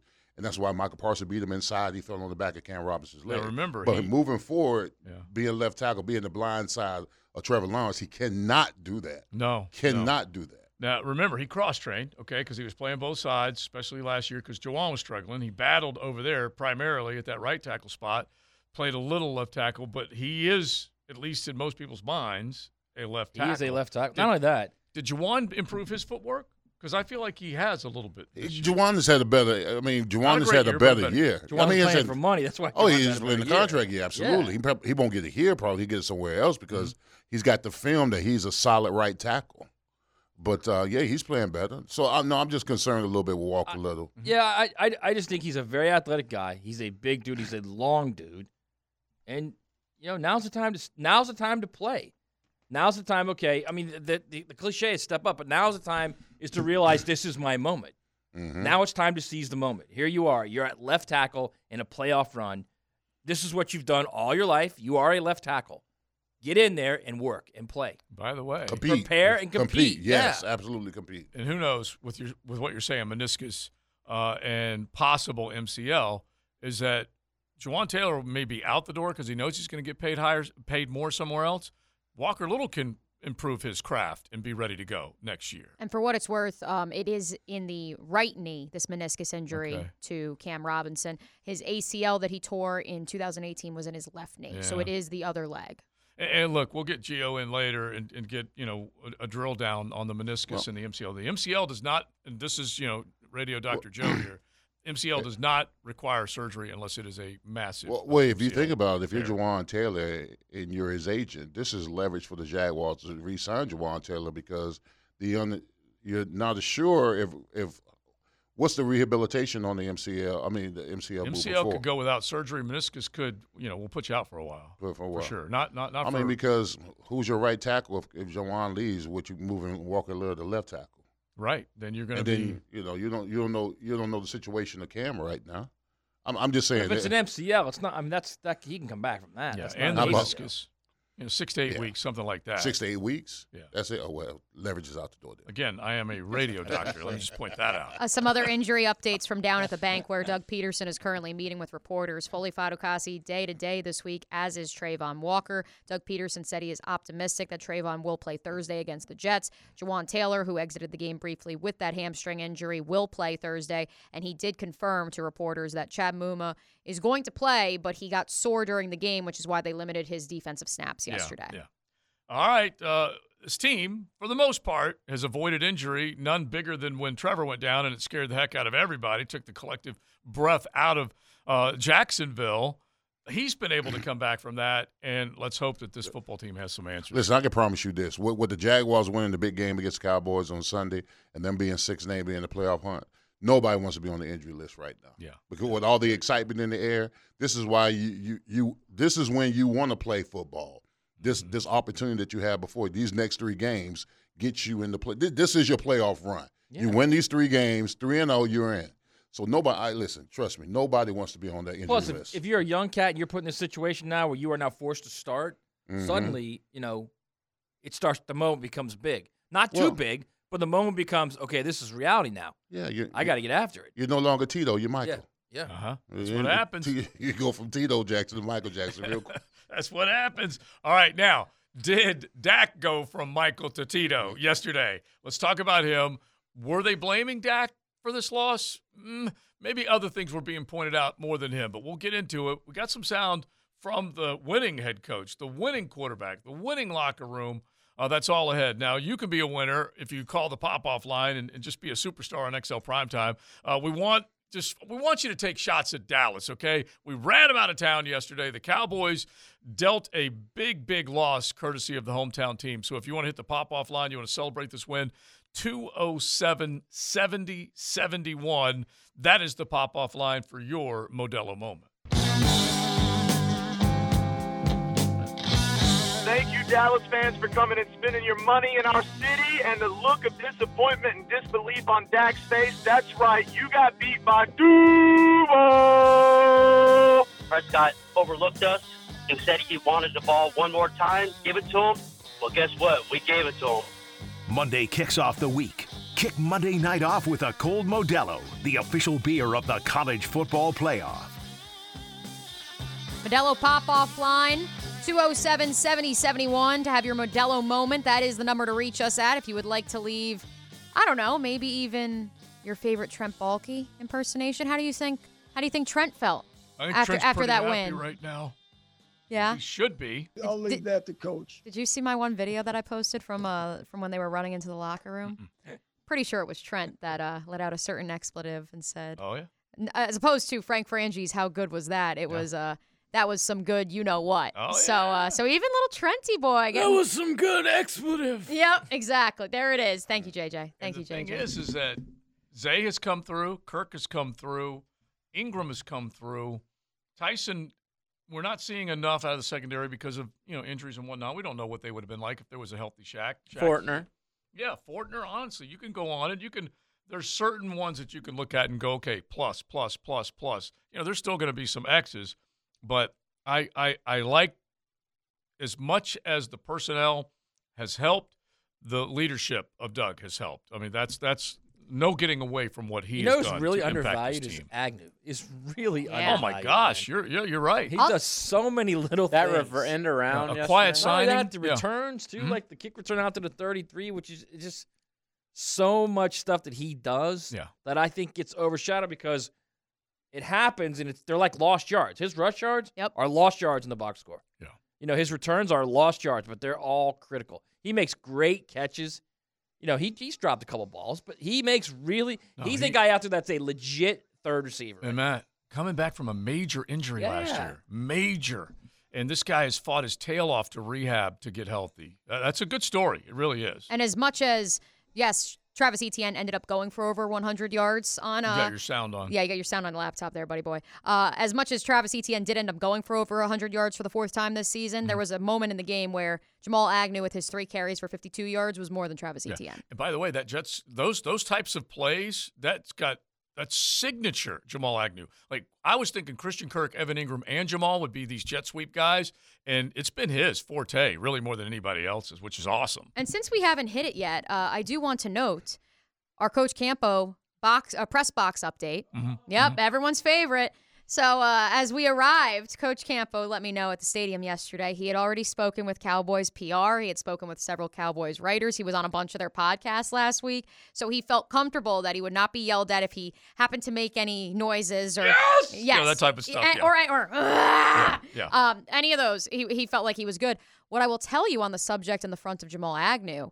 First of all, Cowboys media very friendly. We Mhm. enjoyed them. Um, they're also Lone Star State now. yeah, they're also very vocal, more than Coach Campo. So um, I hope the press box monitor, um, the safety patrol, I hope he was okay with that. Uh, he was on the other side, so we were okay. Um, but but what I did hear several Cowboys writers comment on more than once was just how fast Jamal Agnew was, and for anything for this collection of writers to be out loud expressing, like the last thing I thought would be. "Whew, That Agnew guy's fast, but I heard it three times from And- three different guys. And I think maybe Agnew is kind of an out of a no out of nowhere kind of guy that you know coming in that you got other guys you got to account for, and that's the out of nowhere guy that you're like, whoa, you know, it's like the uh, what is it, Tenderfoot, whatever his name is, the tight end. Uh, you know Well, that. he started out as a corner in this league too. yeah. That's the best story of all. Yeah, yeah, It's yeah. I'm unreal. Tenderfoot. I don't care. I'm just, just Well, w- w- I mean, we- we're talking about Baalke and we're teasing him and everything about the free agents and stuff that he brought Mm-hmm. about. Well, just check these numbers out right here. We're talking about Kirk, Jones, a- a- and Engram, right? Mm-hmm. 208 receptions, 2,400 yards, and 16 touchdowns between the three of them. yeah. That's I mean, is that, impressive. is that good? Yeah, is that any That's- good? that's yeah. really- that's That's pretty a good. Frangie. How good That's is another that? Is- Frange. huh? That's a Uh, Frangie. Is that any good good? that? But uh, honestly, if you think about that, and that's the sum total, and we were looking at, at this last night, talking about it a little bit, going, okay, remember what we wanted from the tight end, and, and we'll do this later in the week, but getting 60 catches or more from that tight end, getting in the neighborhood of five to 700 yards, getting in the end zone five to seven times, all those things are starting to come through. Uh, and now a two wide receiver composite of Christian Kirk and Zay Jones. And the beautiful thing about it, it's that much harder to defend. What did we say about Dallas? Well, could be Schultz, could be Lamb, could Yeah. be Gallup, could be Pollard, could be Zeke. Now you got those names on this football team wearing teal that you don't know where that team's going to go to. It wasn't that long ago, within the last decade, that the only thing this team had offensively was Maurice Jones-Drew, and that was in 2013. That was the the only thing coming at that defense that they needed to worry about was number 32. Led the league in rushing, didn't win a lot of football games. But that's, you know, and so They now won, in, they won in Nashville that year. yeah, yeah. And and now you're at the very least looking at a football team that's got weaponry, man, that's got a Well, diverse it has speed. Yeah. Yes. A- Yeah, And, I mean, Engram runs as well as any tight end in the league. Mhm. They've Yeah. got they've got guys that can run. Yeah. Kirk Yeah. can run. Agnew can run. Mm-hmm. Yeah. And there's there's a lot of good. By the way, we talk about Trevor, and let's throw these Etienne numbers out. can run. Yeah, yeah. And and Trevor's showing some of that cat quickness. Ball got knocked out yesterday. We know that, but he's showing that cat quickness and, and, and decisive, uh, you know, playmaking. Twenty-seven of forty-two, three hundred eighteen yards, four passing touchdown, one hundred and nine passer rating. He now has a passer rating of one hundred or more. Five of his last six games, and here's the one, sirs. Through 14 games, he's completed 330 of 500 passes. That's pretty good when we're talking about, but this goes to your number 3,500 yards and 24 touchdowns. 24 touchdowns, seven interceptions. He's limiting the mistakes. Yes, he is. He is flipping the number in such a big way. He's Well, got, he's got 28 total touchdowns too. Yeah, Don't- yeah, don't the let rushing, those the rushing, yeah, don't the rushing. Speaking of Don't lost those away. touchdowns, That's true. The, the box score. Yeah, those that's are true. four big scores True. there. You know, going into the season, I, last year was 12 and 17. I was like, listen, double the touchdowns, cut your interceptions in half. But now I need more. you can't help I, it. I, I need more now. You've already, you've already, you know, you've already topped out. So I need more down the stretch. So I need 30. Yeah, yeah, Thir- 30, 30. and and and no more than You a got a good dozen chance to would get be to 30. huge. Three oh games. yeah, absolutely, good. Like a, another guy, three games. another guy cleaning up his game. It was a huge win for the New York Football Giants last night to basically end their little losing streak that they've had. And Commanders coming off a bye week, and they end up beating them up in the nation's capital. Danny Jones has cleaned up his mistakes too. Well, Danny Jones has cleaned up his mistakes, and he has a healthy Saquon Barkley. Yeah. That Oh, I was texting yes, a bunch yeah. of my, But my you- buddies from growing up Yeah. this morning, and I was like, it makes a world of Oh, yeah. difference. But And having how- and having Kayvon Thibodeaux coming into his own. Oh my gosh, Those that two guy things The officiating changed the wasn't game. cleared up. Yeah, the, the officiating was controversial. Uh, they were terrible. Scary but- They were Terry got hosed on that. Yeah. Got Oh, hosed. yeah. Yeah. He said afterwards. I don't know if you saw this. Oh, I saw the afterwards, uh, He commentary. said, "I asked him if I was on the Yeah. line. He said yes." yeah, it, it was unbelievable. The And commentary the guy, coming and out the, of the. did you see the thumbs up. official Yeah, was he holding him- his flag? He gave him the thumbs up. Thumbs yeah. up. yeah. gave him thumbs up. Was holding his flag as before the play even started. As soon as the play went, he threw the flag. Yeah, if people don't know, we're talking right inside the what three yard line, Two, or the two, one, two yard right line, there, whatever it was. It was right there. You know, boom, uh, and and he looks at the official, the side judge, to basically give Make him sure he's on the line of that he's scrimmage. on the line of scrimmage. In other words, you know, the other call you get too many, uh, not enough men on the line of scrimmage. He's or too many in the eligible. backfield. Yeah. and he gave him the clearance, clearance, clearance. That smells. And then they threw the flag. That smells. All right. It does stink a little bit. It does. Well, because And then the pass because they interference. scored on the play. Mhm. That yeah, they was the scored on the play. Yeah, yeah. And then the, they showed that they showed the pass interference. The guy was being Like mugged. I mean, literally, like the, it was. I mean, he gave him like a piggy, he gave him a piggyback pass ride. interference I've He seen in- gave he gave him a piggyback Right? ride, and then called in make a years, play. literally in years. He was mauling him before the throw, during the throw, after the throw. What's crazy though is that that win for the Giants Didn't even get his number. did ensure that the Cowboys are playoff bound, even despite their loss here in Jacksonville yesterday. Yeah. And I do want to go back to because I see a bunch of Eagles fans uh, on the Twitter machine that have Mm-hmm. been posting about it. It is kind of funny, and we talked about it all last week, and I know that's part of why Matt picked the Jags to win. That the Cowboys were they looking ahead to the mm. Eagles? Were they looking ahead to this Sunday's game? Well, Micah couldn't quit talking about Jalen Hurts. Yes. And, and there's no doubt that that is it's on their brain. They're the they're the not just the big boy in the NFC East room. They're the big boy in the NFC. Look at what Jalen Hurts did yesterday. And so yeah, I, I just thought you know I don't uh, want to minimize what this team did yesterday. Exactly, By but it's a saying hell of a that. thing. Exactly, I don't want to Yeah. do that. And I'll tell you this: there are teams in the AFC right now that want no part of this team. Yeah. No Oh, part of this yeah. team. And because of it's like I asked Jaguars today this morning, who are the two most dangerous teams right now that are basically in that come out of nowhere category? It's the Detroit Lions in the NFC. It's the Jacksonville Jaguars in the AFC. That is Picked- what. Oh, by the way, Come out of one and two. Yeah. Picked one and two in the draft. The Yeah. two worst teams in Yeah, the league. exactly. And they have put themselves in position. And look, That's no- the story in the NFL right now, honestly. yeah. And, and Mhm. by no small measure, I don't care who you're playing. The Detroit Lions struggled to beat New York yesterday. Make no mistake about that. Yeah. Don't look up there and look lightly on the football Jets because they got a good defense and they held down a pretty high-powered Lions offense. But they Jacksonville's got to make sure they take care of business. Yeah, well, the Detroit Lions started one and six. yeah. Yeah. Think about that. It's crazy. Well, these guys started two and five. Well, this team started two and one, one and then stayed- went on that six is, skid. stink, stank, stunk. Wait, two and six they were, right? I think they were two. No, and, one or and two- six, bro. No, no, no, no. The, Yeah. the oh, you talking about the Jags. Jags? The Jazz? Might have been. So they they went went two and two We and six. started two and one, and then we lost five five. straight. Yeah, Yeah, yeah, yeah, Yeah. yeah, Two and six. So honestly, the, the the turnaround has been profound, and and I love it. So yeah, if you want to hit the pop off line, here's another thing I wouldn't mind. You you olders uh, can appreciate this. You know, instead of that favorite title you had, uh, Duval does Dallas. So Duval does I like Dallas. that too. If you want to come up with a theme, you can hit the pop off line 207 Do you like it? Do you know what that's from, Mia? Yeah. No. Oh, Nor should I, I she. figured. Nor I should was like, she. You shouldn't say you like Oh, that. okay. The, the, the Padre, if he's listening right now, I got to go to confession over that one. But Duval does Dallas. If you could come up with a good pop off for that, 207 70 71, we'd love. So we will span the How did I National know you were Football gonna- League Yeah. because I know I know JJ is itching to talk about the Jakobi Meyers Yeah. reverse and the Mac Jones being stiff armed into the core of the earth. We're gonna get to that, don't worry. Mm-hmm. And I understand that the Jaguars are ready to move on to Thursday night's game and talk about the Jets, and we have the next two days to do that. But I do want to give you some notes from Jetsland heading into Thursday night's matchup. Mm-hmm. Um, Robert Saleh telling reporters this morning that Mike White has quote a lot of hurdles to go through with scans this week to see how his ribs have healed, etc. If White can't play, it will be Zach Wilson as the starter once again. So at this point in time, it does sound like it will be Zach Wilson against the Jaguars, which from yesterday's loss to the Detroit Lions, Zach Wilson's off target percentage was 35.3%, which was worse than his infamous game at New England when he threw three interceptions earlier this year. That 35.3% mark is 434th out of 442 individual passing performances this season. Mm-hmm. Yeah. That's uh, that's what we uh, describe as whale poop. That's right there at the bottom of the ocean. That's just amongst the sand and the in the uh, yeah. That's not good. No bueno. All right, uh, Big Sirs. Uh, I tell you what, uh, uh, unbelievable statement made. So as you head out, you know, like you said, you want to you want to temper their enthusiasm just a little bit. Don't let that be the finish line, right? Oh, absolutely, absolutely. And of course, the, the Cowboy fans last night uh, made a bunch of excuses why they lost. This is typical.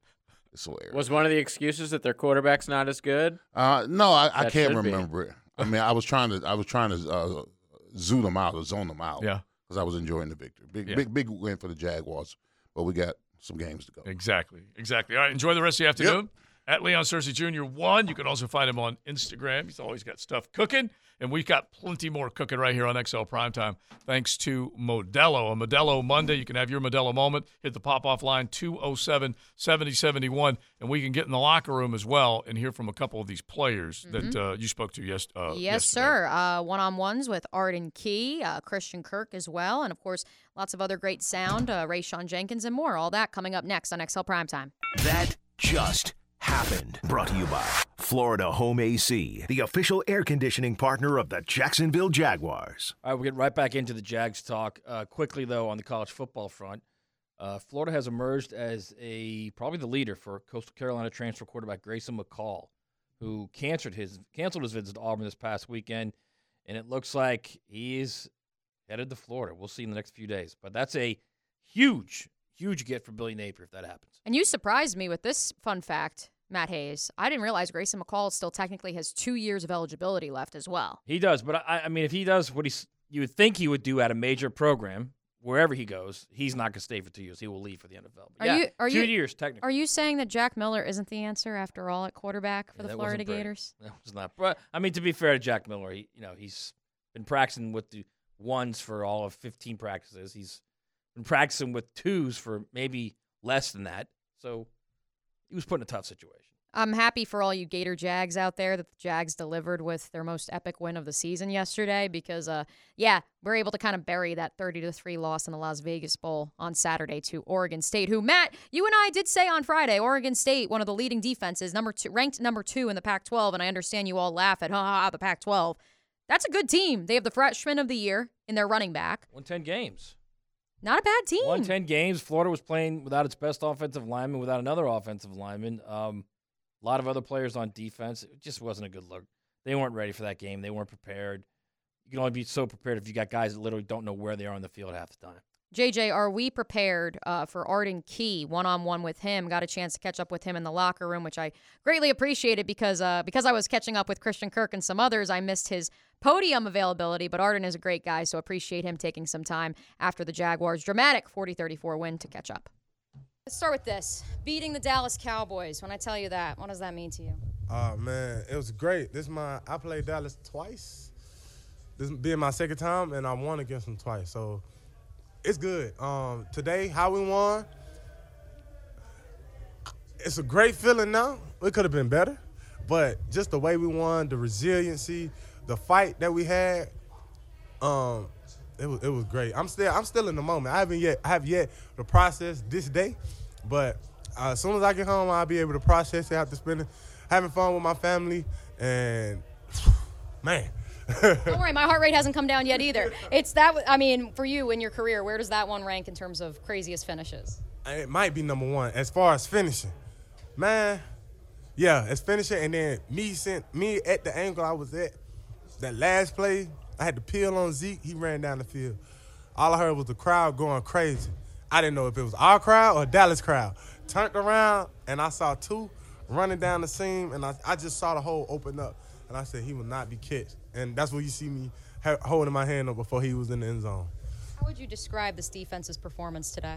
uh, gritty, um, um, fighting, uh, a bunch of dogs like a like our dog hungry and you know he eat and just messy and just it was it was, it was messy. It was a little messy, but it was physicality. We uh, I think it started at the end of the second quarter where we really started coming in like okay that's the defense we saw last week.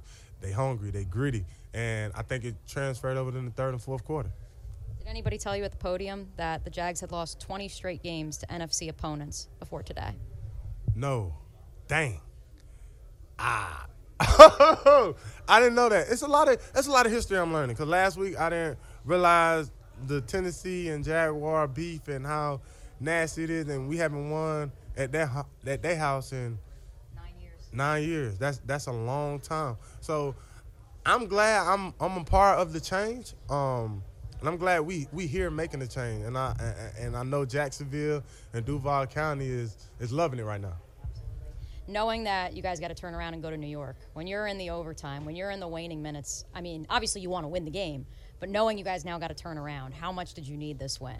We needed it. Every win counts. We know we know as a defense. I mean, as a team, we know if we lose one of these last couple games we have going on, we're not gonna make the playoffs. But we win, we make the playoffs. And I and and I think you see a sense of urgency from both all three phases of football, uh, special teams football. I mean, defense, offense. Um, I see the focus. Everybody's focusing in. Um, everybody big on the details. Details on the playbook. Details on other teams. Because other teams give off um, what you call it? Uh, Energy, fear. no, other teams give off.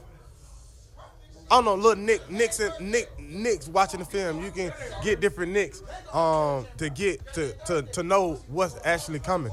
And I think we know exactly what's coming. And then once we once we come in at halftime and re, how can I say? You it? actually, you see this defense actually like making. You guys are making adjustments at halftime. Yes, definitely making adjustment.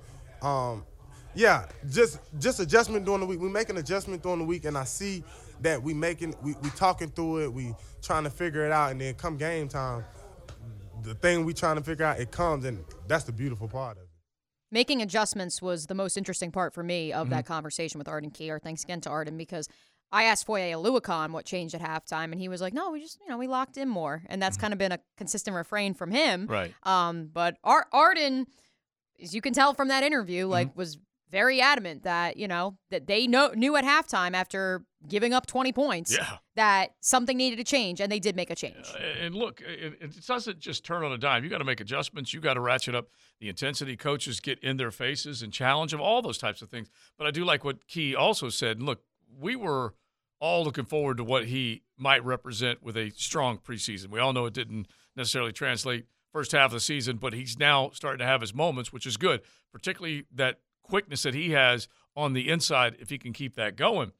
But the tells that he was talking about, that that means that they're a little more devoted, Maddie, in the film room. Let's keep working. Let's find out Game weaknesses of that other football team. Yeah. And, and and they may not have been able to do it in the first half because they were down uh, two scores, but still they they got to go in the second half. You know what I loved about that interview, by the way, is you can tell when when NFL teams start to win, Mhm. especially teams that haven't won before. Yeah. Then it becomes a game again. You know what I mean? Whereas prior, it's every Tuesday I get my paycheck, Mhm. Yeah. or every Tuesday I get my direct deposit. You can tell these guys are like these guys are excited about. It's not it's not only just Arden Key, it's Dewey with the it was always the Jags, which is a classic that's gonna that's taken off like wildfire on, Mm-hmm. on social media. But it's it becomes like fun for them. Yeah. You know, for lack of a better way of saying it. The game is fun again. Yeah, you you you catch fire, you catch uh, a, a little bit of a roll, you can ride it. Okay, it's just it's catching uh, uh, you know a surfer catching that big wave, however you want to describe it. But you're right, it's more than just money. They know that they're playing for something. They're believing in themselves, not just Doug's plan, but themselves uh, with the way they're playing, and then and then it does get fun. And look, a question on the text line designed by Lifetime Enclosures was asked: Will this be you know one of the best defenses that this team has faced when we see the Jets Thursday night? They're going to be one of the top three defenses that this was this team will have seen to this point, especially that front and Sauce in the secondary. So I do believe that that is a really good test for them that they got to make sure they answer. But if Arden Key and them do their part, they can be that defensive front that will be talked about coming out of this game, getting after Zach. JJ, want? do we do we want to do around the NFL now, or do we want to save that? Or we're going to save that for the two o'clock Mm-hmm. hour. I'm just itching at the moment, Mhm. itching at the bit talk about Jakobi Meyers and Mac Jones and and what the heck happened in Las Vegas Yeah. yesterday. Because Yeah. not the heck what happened in Las Vegas on Saturday to the Gators. What the heck happened on Sunday All right, so the New England Patriots? Let's just at least use that as a segue just to talk Gators for a second. My God. Okay.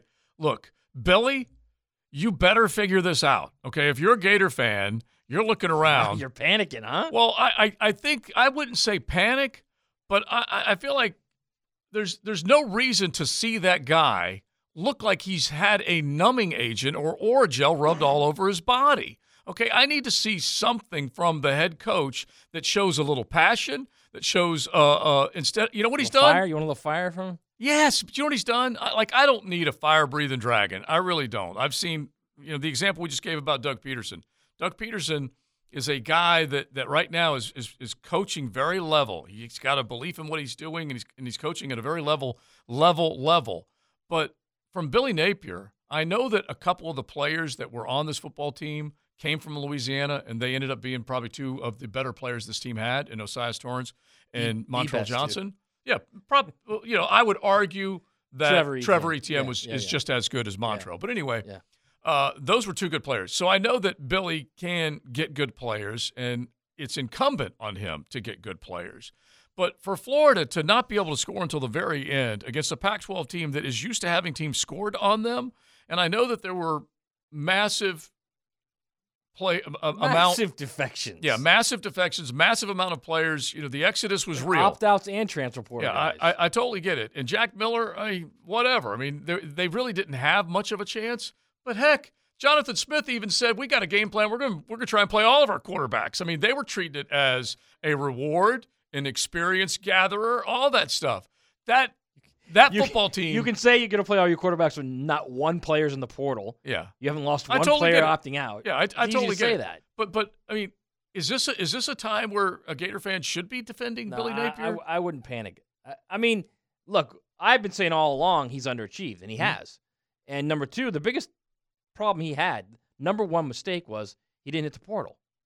He thought that that, that the NIL was going to be, they were going to use it for the guys on the roster. We're going to reward the guys who have worked hard and played hard. No, because everybody else is using it for recruits and for transfer portal guys. well- and there you are, no transfer portal guys. And by the way- Everybody's adding 10, 12, 15 players like Brian Kelly, who's plays in the in the SEC championship game. You know, you know, look look down the list. Look, like Missouri, who got better, like Kentucky. You and could plus go the right guys on the list, roster, man. they weren't good enough to be rewarded, were they? Hey, Well, he, I mean, the, their best transfer portal guy, I guess, was was probably Pearsall. Pearsall. Yeah, yeah, he was. He was. It because was I don't count I don't count Torrence and Johnson as pure, as transfer portal guys. They were coming with him no matter what. Okay, but still, they, that's how they got. That's Right, how they got right, there, though. Right. The uh, Florida Gators, I, I don't think this can be understated or oh, overstated, understated enough.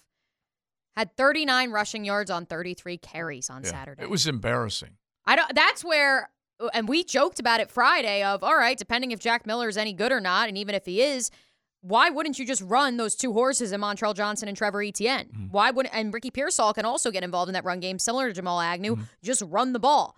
When you then run the ball, and that has probably been your focus over the last two weeks in practice, and you run it 33 times for 39 yards, And they had just about as many penalties on that offensive line as well.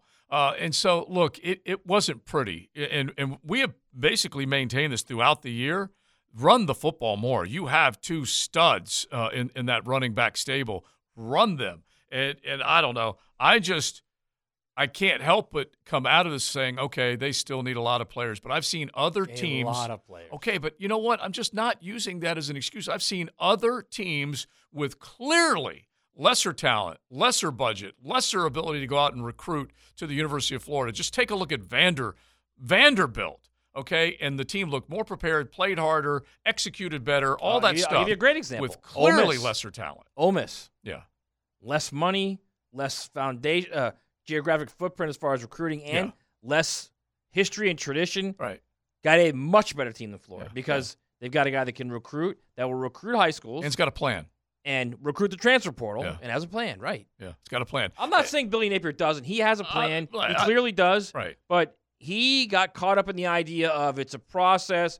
It's going to take time. No, it's right now. Right, and right now, go up- to the portal and get players. He looked like the Retief Goosen of SEC football coaches. Okay, he looked like he had no pulse, and, and and he can't he can't do that. That there has to be a guy that players gravitate to and want to play for. And and it, it- his speech before the game, we're going to do this together. Well, they almost got shut out together, and and that's pretty embarrassing if you if you talk about SEC versus Pac-12. My gosh. Jason off the text line brought to you by Lifetime Enclosures notes on that same point. How, yes, the end of halves are ugly, but the bigger thing is, and we talked about this, I know I talked about it with Mike Duraco down at the bank last week about the hmm. Jaguars, But what Jason asks is who has gotten better on offense for the Florida Gators under Billy, Billy Napier? Because that's where he's not Spurrier, he's not Urban, he's not Dan. Because Mm-hmm. give Dan this Dan may not have recruited, but players got better Well, under they- Dan Mullen. They definitely got better the first couple of years that he was there. He definitely turned a major corner, but the last year, I don't know that he did a very good job. We all know what happened, and, and he couldn't mean- decide on his quarterback, and he ended up putting Anthony Richardson in just a, a very, very tough spot. Anyway, he didn't make him better that particular year. To be fair, Trevor Etienne had a great freshman season. Mhm, yeah. And that's you got to be the right guy to put him in that position to have that kind of. But I also feel like he got off the bus good. He- well, I mean, a lot of guys get off the bus good and don't play well. That happens all the time. Billy also tried the first five games of the season to run Nay'Quan, Nay'Quan Wright more than True. Trevor Mm-hmm. Mhm. Etienne, True. Yeah. which was a mistake. Well, he, he- and he ran Montrell Johnson as much as Trevor Etienne, which also might have been a mistake. Yeah. But I mean, I look. He's his problem is he didn't get players. That's the end of the day. He didn't get players, and Mm-hmm. more and, and as important, he never had a number two behind Anthony Richardson. So Anthony Richardson never felt the need to get better. Yeah. Because there's no one behind him. He's just going to keep playing as well as he can play, and there's no pressure to get better. There's no pressure to push yourself. I'm a firm believer that the guy behind you is the most important thing for any player because he's pushing you to get on the field ahead of you, Mhm. and that makes that forces you to prepare, to prepare consistently, and then to go out and play as focused as you can possibly be. Uh, And how many times do we see Anthony Richardson in a game and you're like, he like doesn't even look like he's in the game. No, and, and look, that's that's where I'm at, I am asking for a little fire, and I don't care where you do it, locker room, tunnel, Right, but he couldn't. If he- sideline. If he got fired, if he got fired up with Anthony Richardson, one of two things happen. He goes into a deeper funk, yeah, okay, and plays terribly. Yeah. Then you have no backup. Right. I don't. All right. I- listen, I don't mean read him the riot act. I don't mean like you know push him to the edge or, or the ledge or anything like that. I'm not even talking about that. I'm just talking about coaching him hard, and and and, and players should be used to Dude, that. If, if it works for him at Florida, if it does, I think years from now, three, four, five years from now, yeah. they'll you know there'll be a story on this. Maybe I'll write it. Mhm. I mean, they did they did they had problems all season. Those two, seeing eye to eye, you know him him coaching him the way he wanted to coach him. Do you really think that Billy Napier, you know, three quarters of the way through the season after a guy throws a pick, he wants to be on the sideline rubbing his back, Mhm. saying it's okay? Do you really think he wants to do that? Of course he doesn't. Yeah. No coach does that. But I- he, he I- knows he had no, look. He knows what he had in the Las Vegas Bowl behind him. Okay. Yeah. Uh, well, look, yeah, Think Jack Miller that. was. Yeah, you're right. He was not stellar, but also Jack. Jack played with less. Okay, he didn't have a whole lot uh, out there with him at the time. Uh, off the text line, designed by Lifetime Enclosures. Billy Napier needs to have stellar coordinators on both sides of the ball to be a successful coach. I mean, you certainly could argue. I don't disagree with that Yeah, either. argue that and Yep. feel that way. That was critique too, because of course he brought his guys from ULL. Yeah, and I just know didn't that. bring, didn't, I mean, Mike Norvell, to his credit, went out when he got to Florida State. He didn't bring guys from Memphis. Correct me if I'm wrong. Yeah. He went out and he found other guys who he had coached with previously who had connections to Power Five conferences. Yeah, but then also had to survive them leaving with Dillingham being gone. You know, he was Right. always going to be the play caller, but still having to weather that. And and Matt's he brought made- Kenny in from Auburn, right? Yeah. Kenny was at Auburn before yeah, he went to Florida I believe State. so. Yeah, and Matt's made the point. We all have made this point. Basically, is that he is the end all offensively.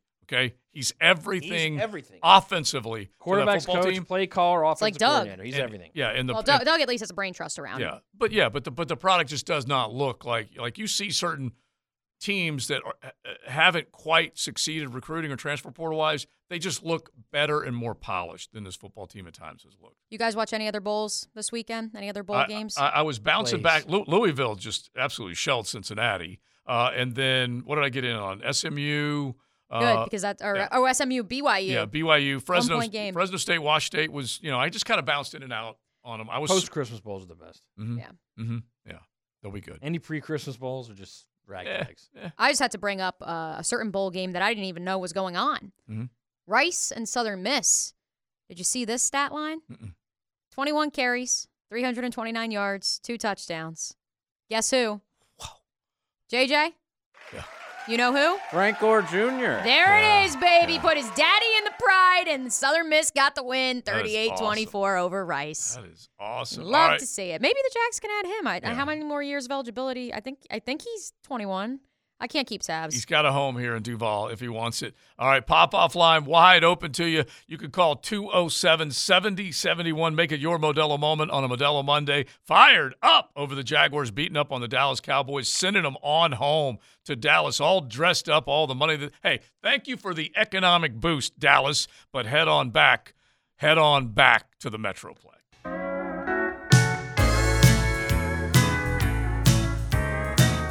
Driving in from Dallas, $800. Buying $600 tickets for nosebleeds. Going home with a loss, priceless. It was always the Jags. Monday kicks off the week. Kick Monday night off with a cold Modelo, the official beer of the college football playoff.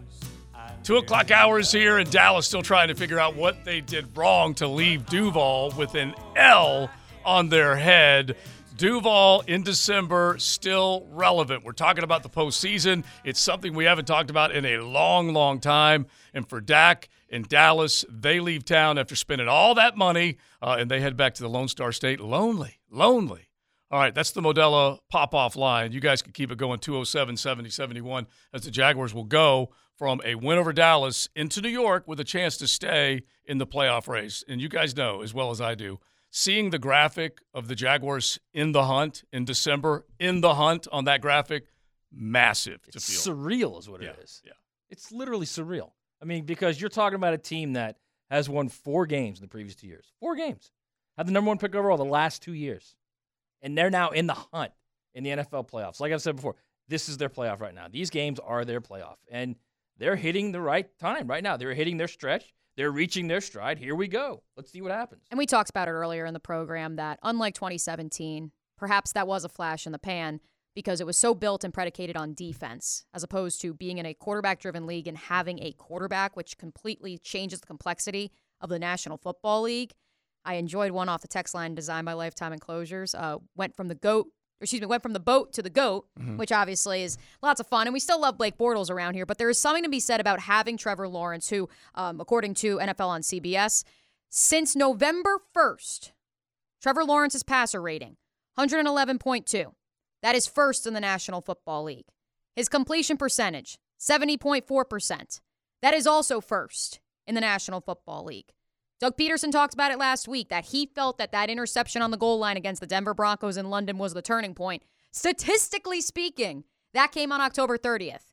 It has completely changed. The script has completely flipped since the beginning of November. And what I love is that Trevor Lawrence came out of London and basically said it's got to change. I'm taking I'm taking issue with my play. I'm taking issue with our team's play. We can't be losing these football games. And then he comes out of the loss to Detroit where they had 40 points hung on them. They only scored 14 and he basically said we laid down as a football team, which I think is massive to hear the quarterback say. Second year quarterback saying this, basically calling his entire team out. And since then, they've been on a tear. And it's like we tell everybody in Duval, you guys have ended some streaks here. Take a look at how long it's been since you've beaten an NFC NFC team. Take a look at how long it's been since you've beaten the Titans in Nashville. That was since 2013. They're now on back-to-back wins, very important wins, and sending Dak back to Dallas with an L was massive.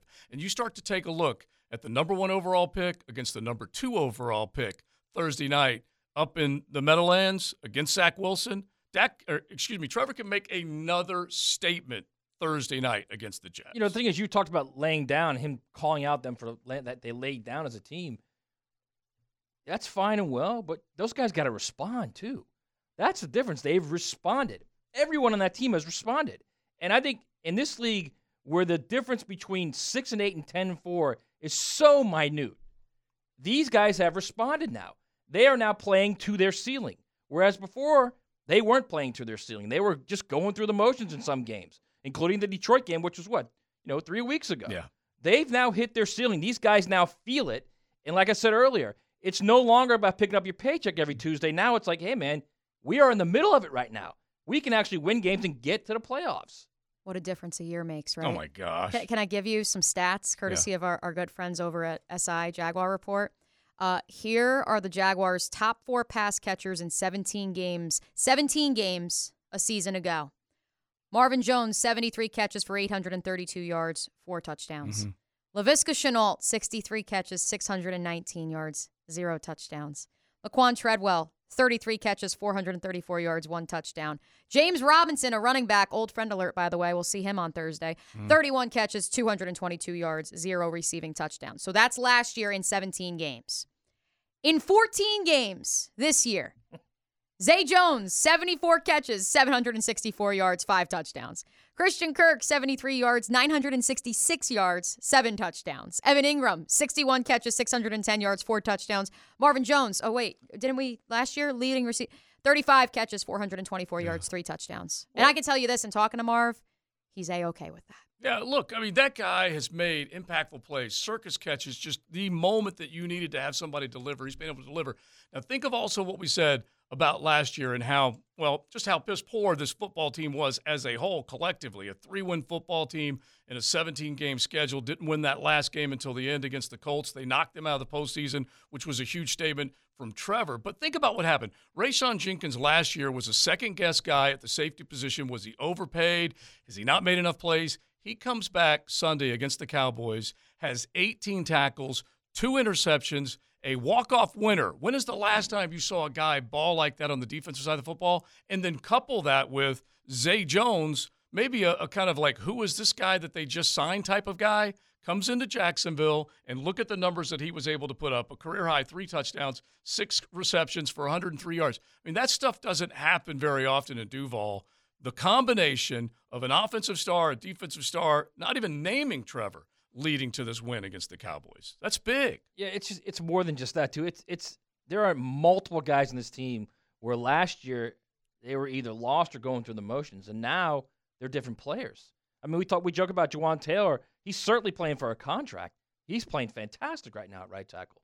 I mean, look look at Travis Etienne. Didn't play last year because of the injury. Comes in this year. He's one of the best backs in the league.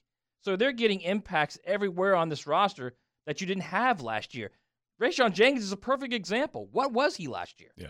What, what kind of player was he? two was, passes defended Yeah, he in a season compared to two passes defended yesterday alone. He literally is having an all pro season right now. So I think Tyson Campbell, another guy, couldn't turn around on deep throws, couldn't get his head turned around. Now he's one of the best young corners in the league. So it's I think it's development. I think it's a, it's a situation where these guys now are starting to feel the idea of, whoa, this isn't like four wins in the last two years. This is like four wins in a month or four wins in five weeks. And they're starting to feel the good of what it can be in the National Football League. XL Primetime on Modelo Monday. You can make it your Modelo moment. All you got to do is hit the pop off line 207 70 71 as we cruise through the 2 o'clock hour. We'll still be celebrating this win for a while here in Duval over Dallas.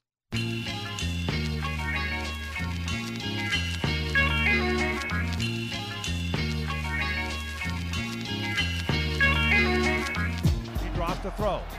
Looking, looking, fires middle of the field, and that ball is picked off! It is picked off by Rayshawn Jenkins! He's running it back along the right sideline! That is going to be a touchdown! That is going to be a touchdown! The Jags are going to win it on a Rayshawn Jenkins pick six! Are you kidding me? How good is that? This is XL Prime Time, brought to you by Florida Home AC. Now that's cool on 1010XL. You Nooners asked for it.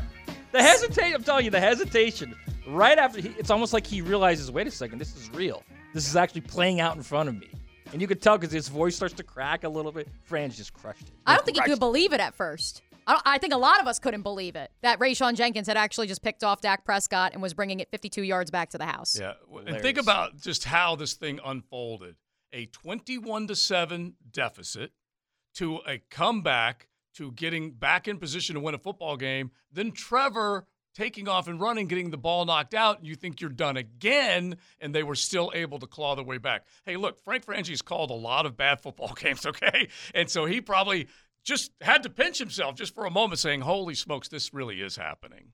The Jaguars scored seven points in the first half. Seven. Yeah. Insert the friends seven, seven, seven reference right there. Um, they then only kicked a field goal on their opening drive of the second half, in which everyone was like, oh, good, you can double dip here. You got the ball before the half. You try to get some points here. You try to get some points coming out of the break. They got three. It was still 2010, 23 10. And they still found a way back. A team that, again, was only averaging 22, 23, 24 ish points scored per game. Yeah. Scored 33 points in the second half against a heralded Dallas Cowboys defense. Yeah, but you know what? I got to be honest with you. Even when it was down there down 27 10 after the pick, I was like, I think they're all right. I mean, when you got 16 there, there's no game that's out of reach right now. There's no game out of reach. And literally, the first pass after the pick, the first pass, it was a great play design where they had, you know, Manhertz going out a little bit offline, coming down on, I believe it was, uh, it was uh, the, the edge. It was Lawrence, I believe, Mm-hmm. Blocking him, keeping him out of the way just long enough for Trevor to do that little waggle, throwing it on the run. looked like one of his college throws from Clemson, just a dart to Marvin Jones. First throw after the pick, touchdown. Yeah. That, I mean, you see that, and then all of a sudden it's 27-17. You're thinking they're not anywhere close to being out of this thing. It's a long way to go. And, and if you looked around the stadium, if you looked around the bank, you saw way too many Cowboy fans that parked their fannies in our seats. Dallas came into Duval, tried to have their own little Dallas takeover, and in the end, this team was able to get the job done. And you know, we go back to that Detroit game. Think about this: they had 40 points hung on them three weeks ago. Yeah. They turn around, they score 36 and exercise a demon up in Nashville, beating the Titans, and then come back and they score 40 of their own in the comeback fashion that you're talking about. From 17 down to scoring 40, the way that they have done it, and for Doug Pederson to have this type of an impact, this in this short amount of time, for Doug Pederson to be able to turn that corner, get everybody believing and all basically working and pulling the rope together, it's a massive, massive step forward for this franchise.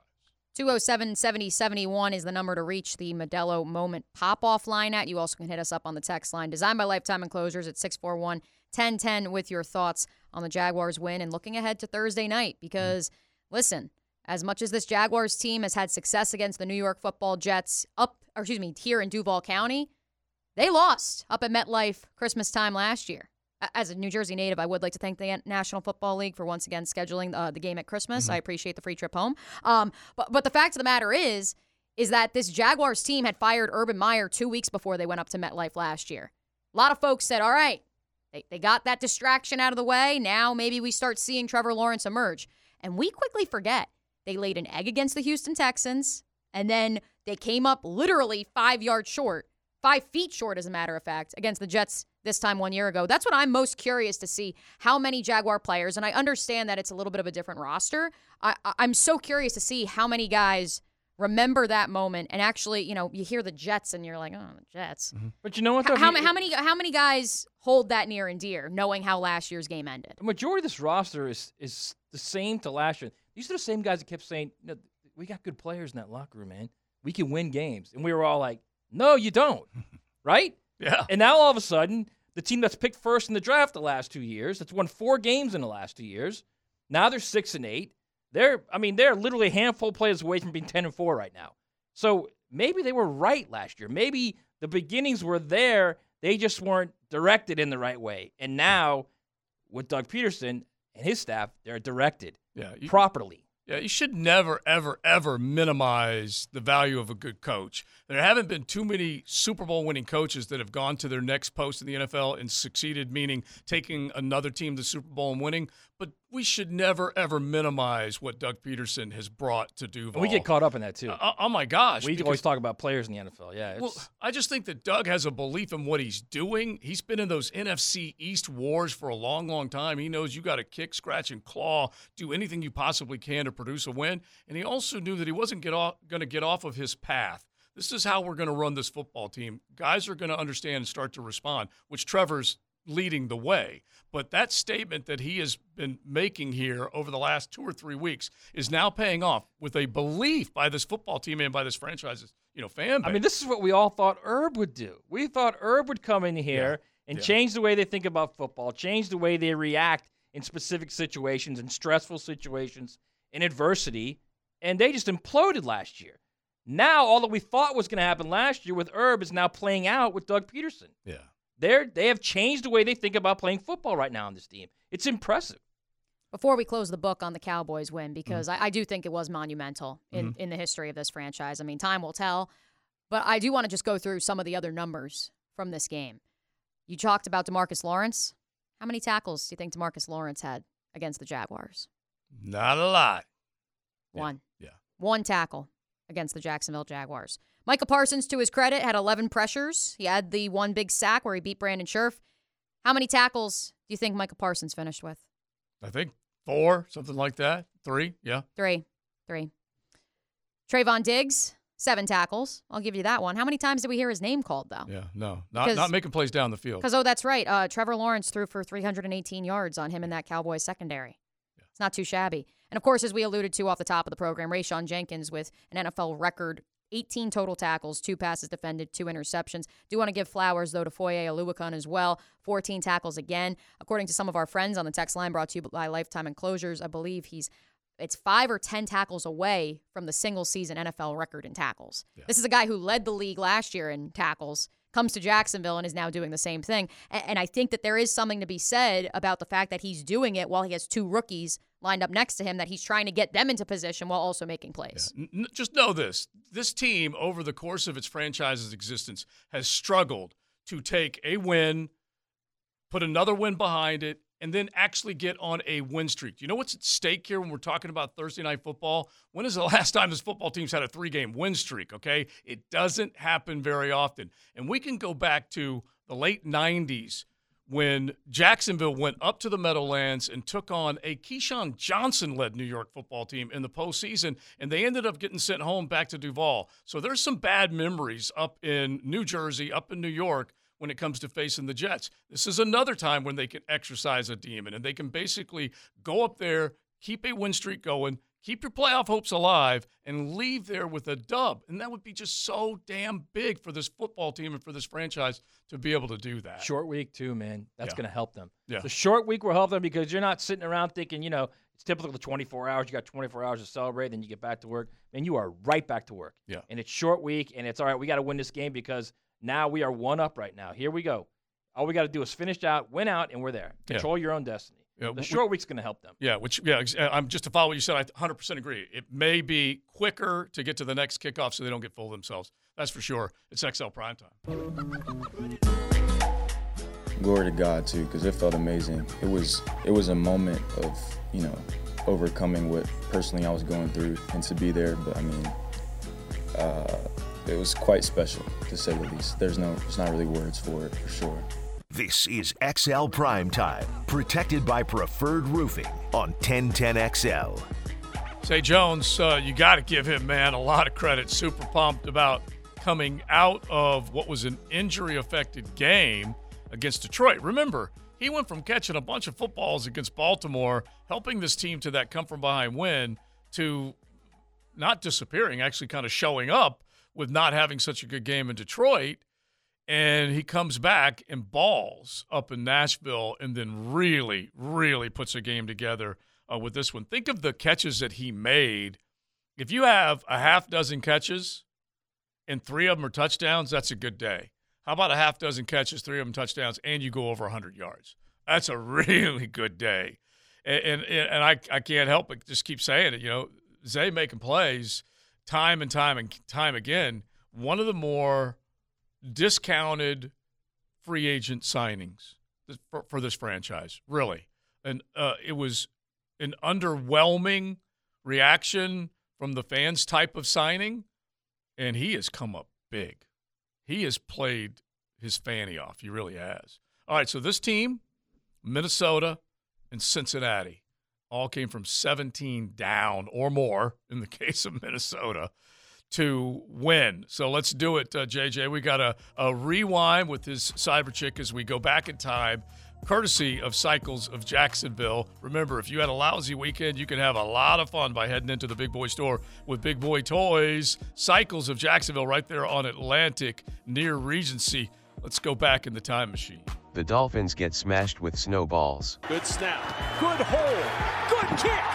And the Bills slide into the postseason for the fourth straight year. The Vikings with an epic comeback. And the kick is good. Is good. It's a winner at US Bank Stadium. And the Vikings are kings in the North once again. The Bengals stay hot. Throws it. Wilcox has it. Touchdown, Cincinnati for the closer. The Chiefs win their seventh straight division. McKinnon, Brown a block. And a block will open up the door. The game is over. Touchdown run, McKinnon.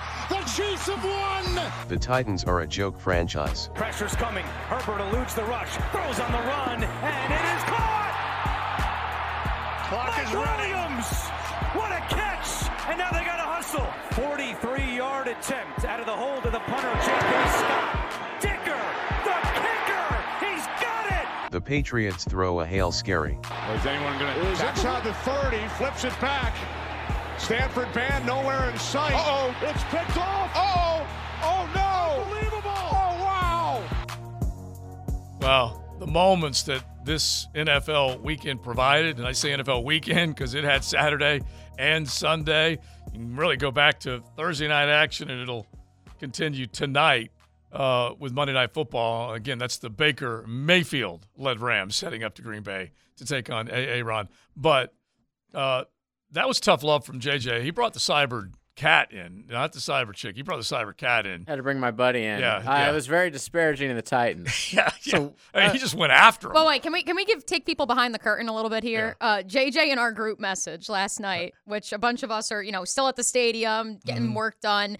And JJ's, of course, here at 1010XL headquarters manning the board. And he goes, Oh, by the way, Ryan Tannehill just died. The Jags, the Yeah. Jags just won the AFC South. I was shocked that he was able to come back in the game. He man. was. He they was. carted him off and everything, and I was like, "This is it." They they actually put up a decent fight. And did in you that see the end of this game where it was it was Derrick Henry in the Wildcat, Derrick Henry left, Yeah. Derrick Henry right. Yeah, I mean, exactly. They had no other option. So, so I want to go back to what you said about Zay Jones because I don't think this is this gets uh, illuminated. Yeah. Enough. Okay.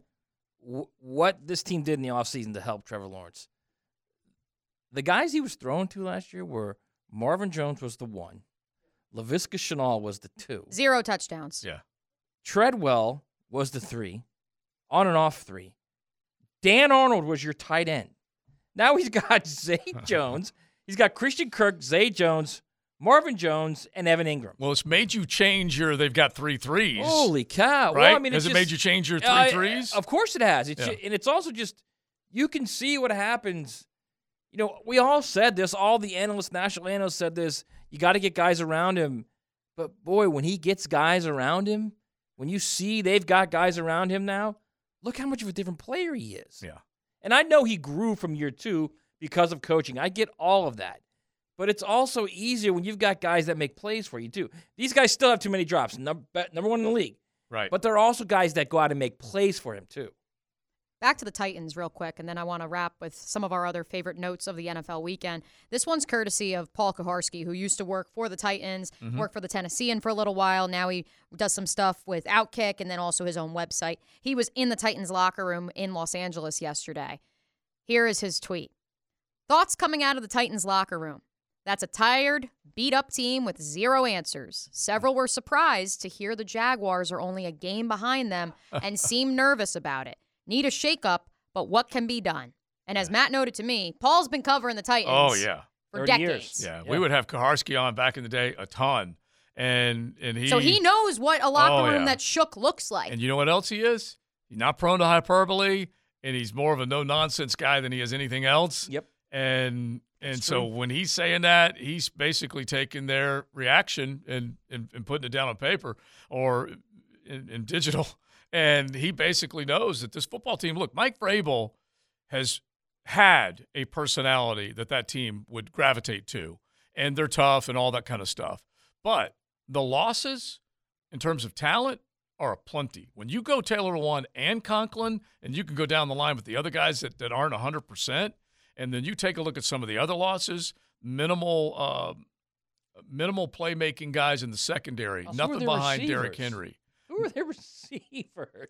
Yeah.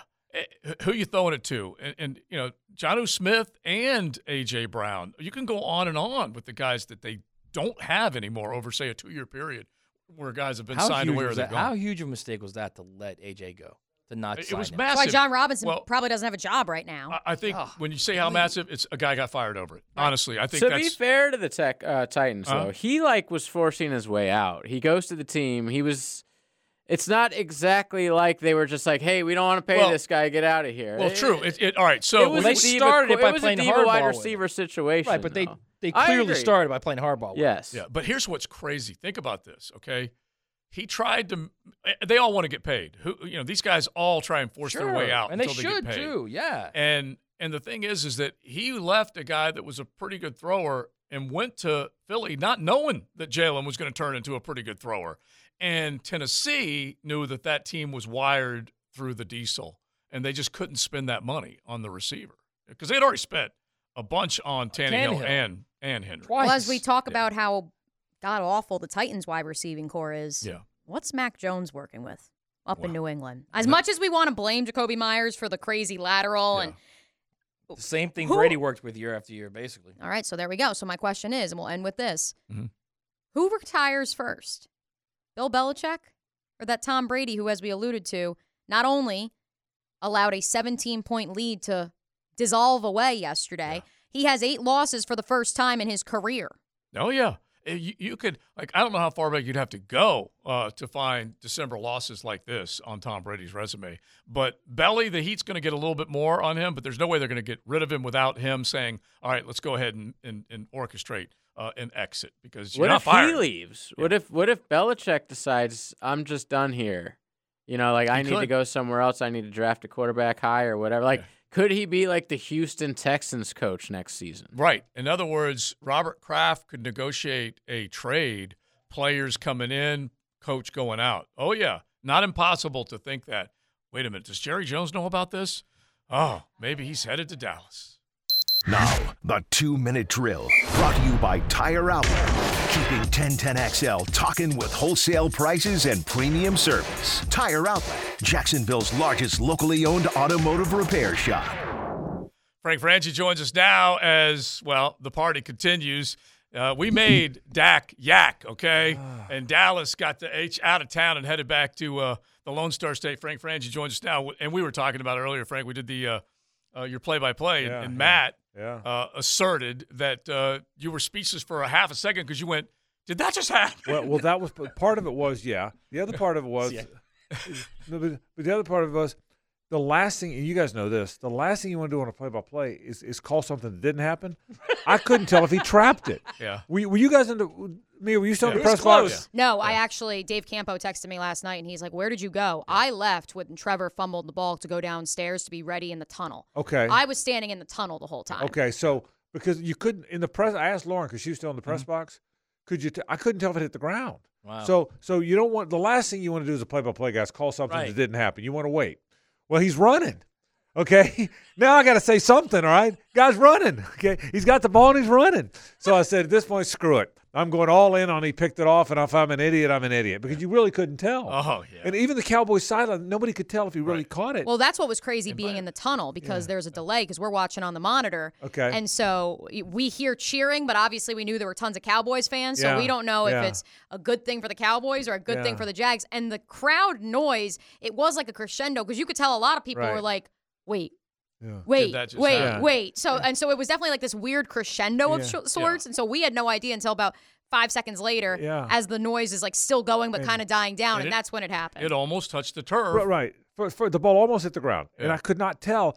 And then after that, I'm like, okay, there's going to be a flag. He Right. trapped it. The Right. whistle blew it dead. This isn't really, to your point, Matt. This isn't really happening. Right. And then when we realized it did happen, then we lost our mind. Then, then, then that's when you lost your mind. Then it That was a- how good is that? Yeah, yeah. It was It's, pretty. uh, it's pretty our version of the Immaculate Reception. Yeah, yeah. I the will ama- tell you this: I was I was reenacting for uh, the the queen of the building and Steve, Yeah, our, yeah. our general manager, this morning.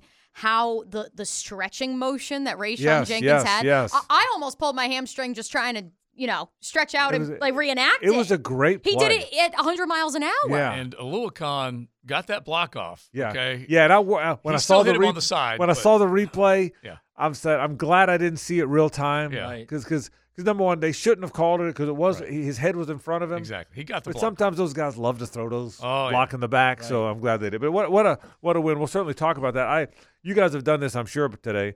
There were a lot of heroes in that game. Mhm. Evan Engram, Well, what a yeah. play! Yeah. What a To play! by- bounds, yeah. What a play by Evan Engram. And by the way, your kicker still got to drill that thing. Mhm. Yep. Okay, you 48 say what you want. You still got to make it. But think of it, Frank. Zay and Ray. Okay. Yeah, yeah. 'Cause Ray, Ray Yeah, tackled yeah. his tail off and had two massive plays. Obviously, the, the walk off winner, and then Zay Jones. It wasn't that long ago. He had a great game, then a bad game, and he has come back with two really, really good games. This it- was a great game. And it really was a great. And this has kind of become, you know, Christian Kirk was emerging as one of the good receivers in the league. This has been a coming out year for Zay Jones. Mm-hmm. It really, it's been a, it's been a cool thing. He's a neat, he's a neat. Yeah, when you meet him, by the way, you know, he introduces himself as Isaiah. Oh, you yeah. probably know that, right, man? He introduced. Did you know that? Yeah. He, He introduced. walking up to me at training camp He says, "I'm just- Isaiah." Yeah, yeah, yeah. yeah. So he doesn't say I'm Zay. He said, "Anytime you introduce, hey Frank, I'm Isaiah." Right. So, so he, he's a he's a soft spoken, neat kid. He, I tell you, those three receivers are good. So today we'll talk, really talk about that. Um, we'll probably get to the bowl game and the Gator game and all that. But uh, look, there's not a lot to do today. No. Today it's about three. It's a three hour victory Monday. And it's If you want to, if you want to fire Billy Napier at the end of the show, Now you know what? If we fire him, let's fire him tomorrow. Yeah, Okay. okay, okay. Whether we keep him or let, let's let's whatever we decide, let's decide it tomorrow. Okay. Because today's all about Jags. Thanks, guys. All right, we uh, we agree. Uh, Frank Frangie, Hays Carlyon, Lauren Brooks, Agent Gibbs, they will they will have. Think about this. December 22. Yeah. They're going to be in a game that's significant. That matters. December 22. Yeah, yeah. And, and honestly, uh, to, to to that point right there, bro, there haven't been too many Duval December gifts that have been put under Christmas trees uh, for for the Jaguar fan of late, and that this would be massive. How about in the history of the franchise? Yeah. There's been what six? Well, yeah, five it's, or just, six. it's been a long time, but yeah, there'll be a lot of uh, uh, of Jacksonville smiling over the idea that they can go there. Got to win that game. Yeah. Oh yeah. Got to win that game. All right, we are out. Thanks to Modelo. Don't forget the official beer of the college football playoff, and you can have a cold one tonight and get ready for all that playoff action coming up. Modelo, you'll find it right there in the cooler section of your local grocer. We are out. Joe C, MOB, me, O'Brien, Matty Hayes. Check out all his stuff at SaturdayDownSouth.com. Big Sirs and JJ LaSelva talking to you manana.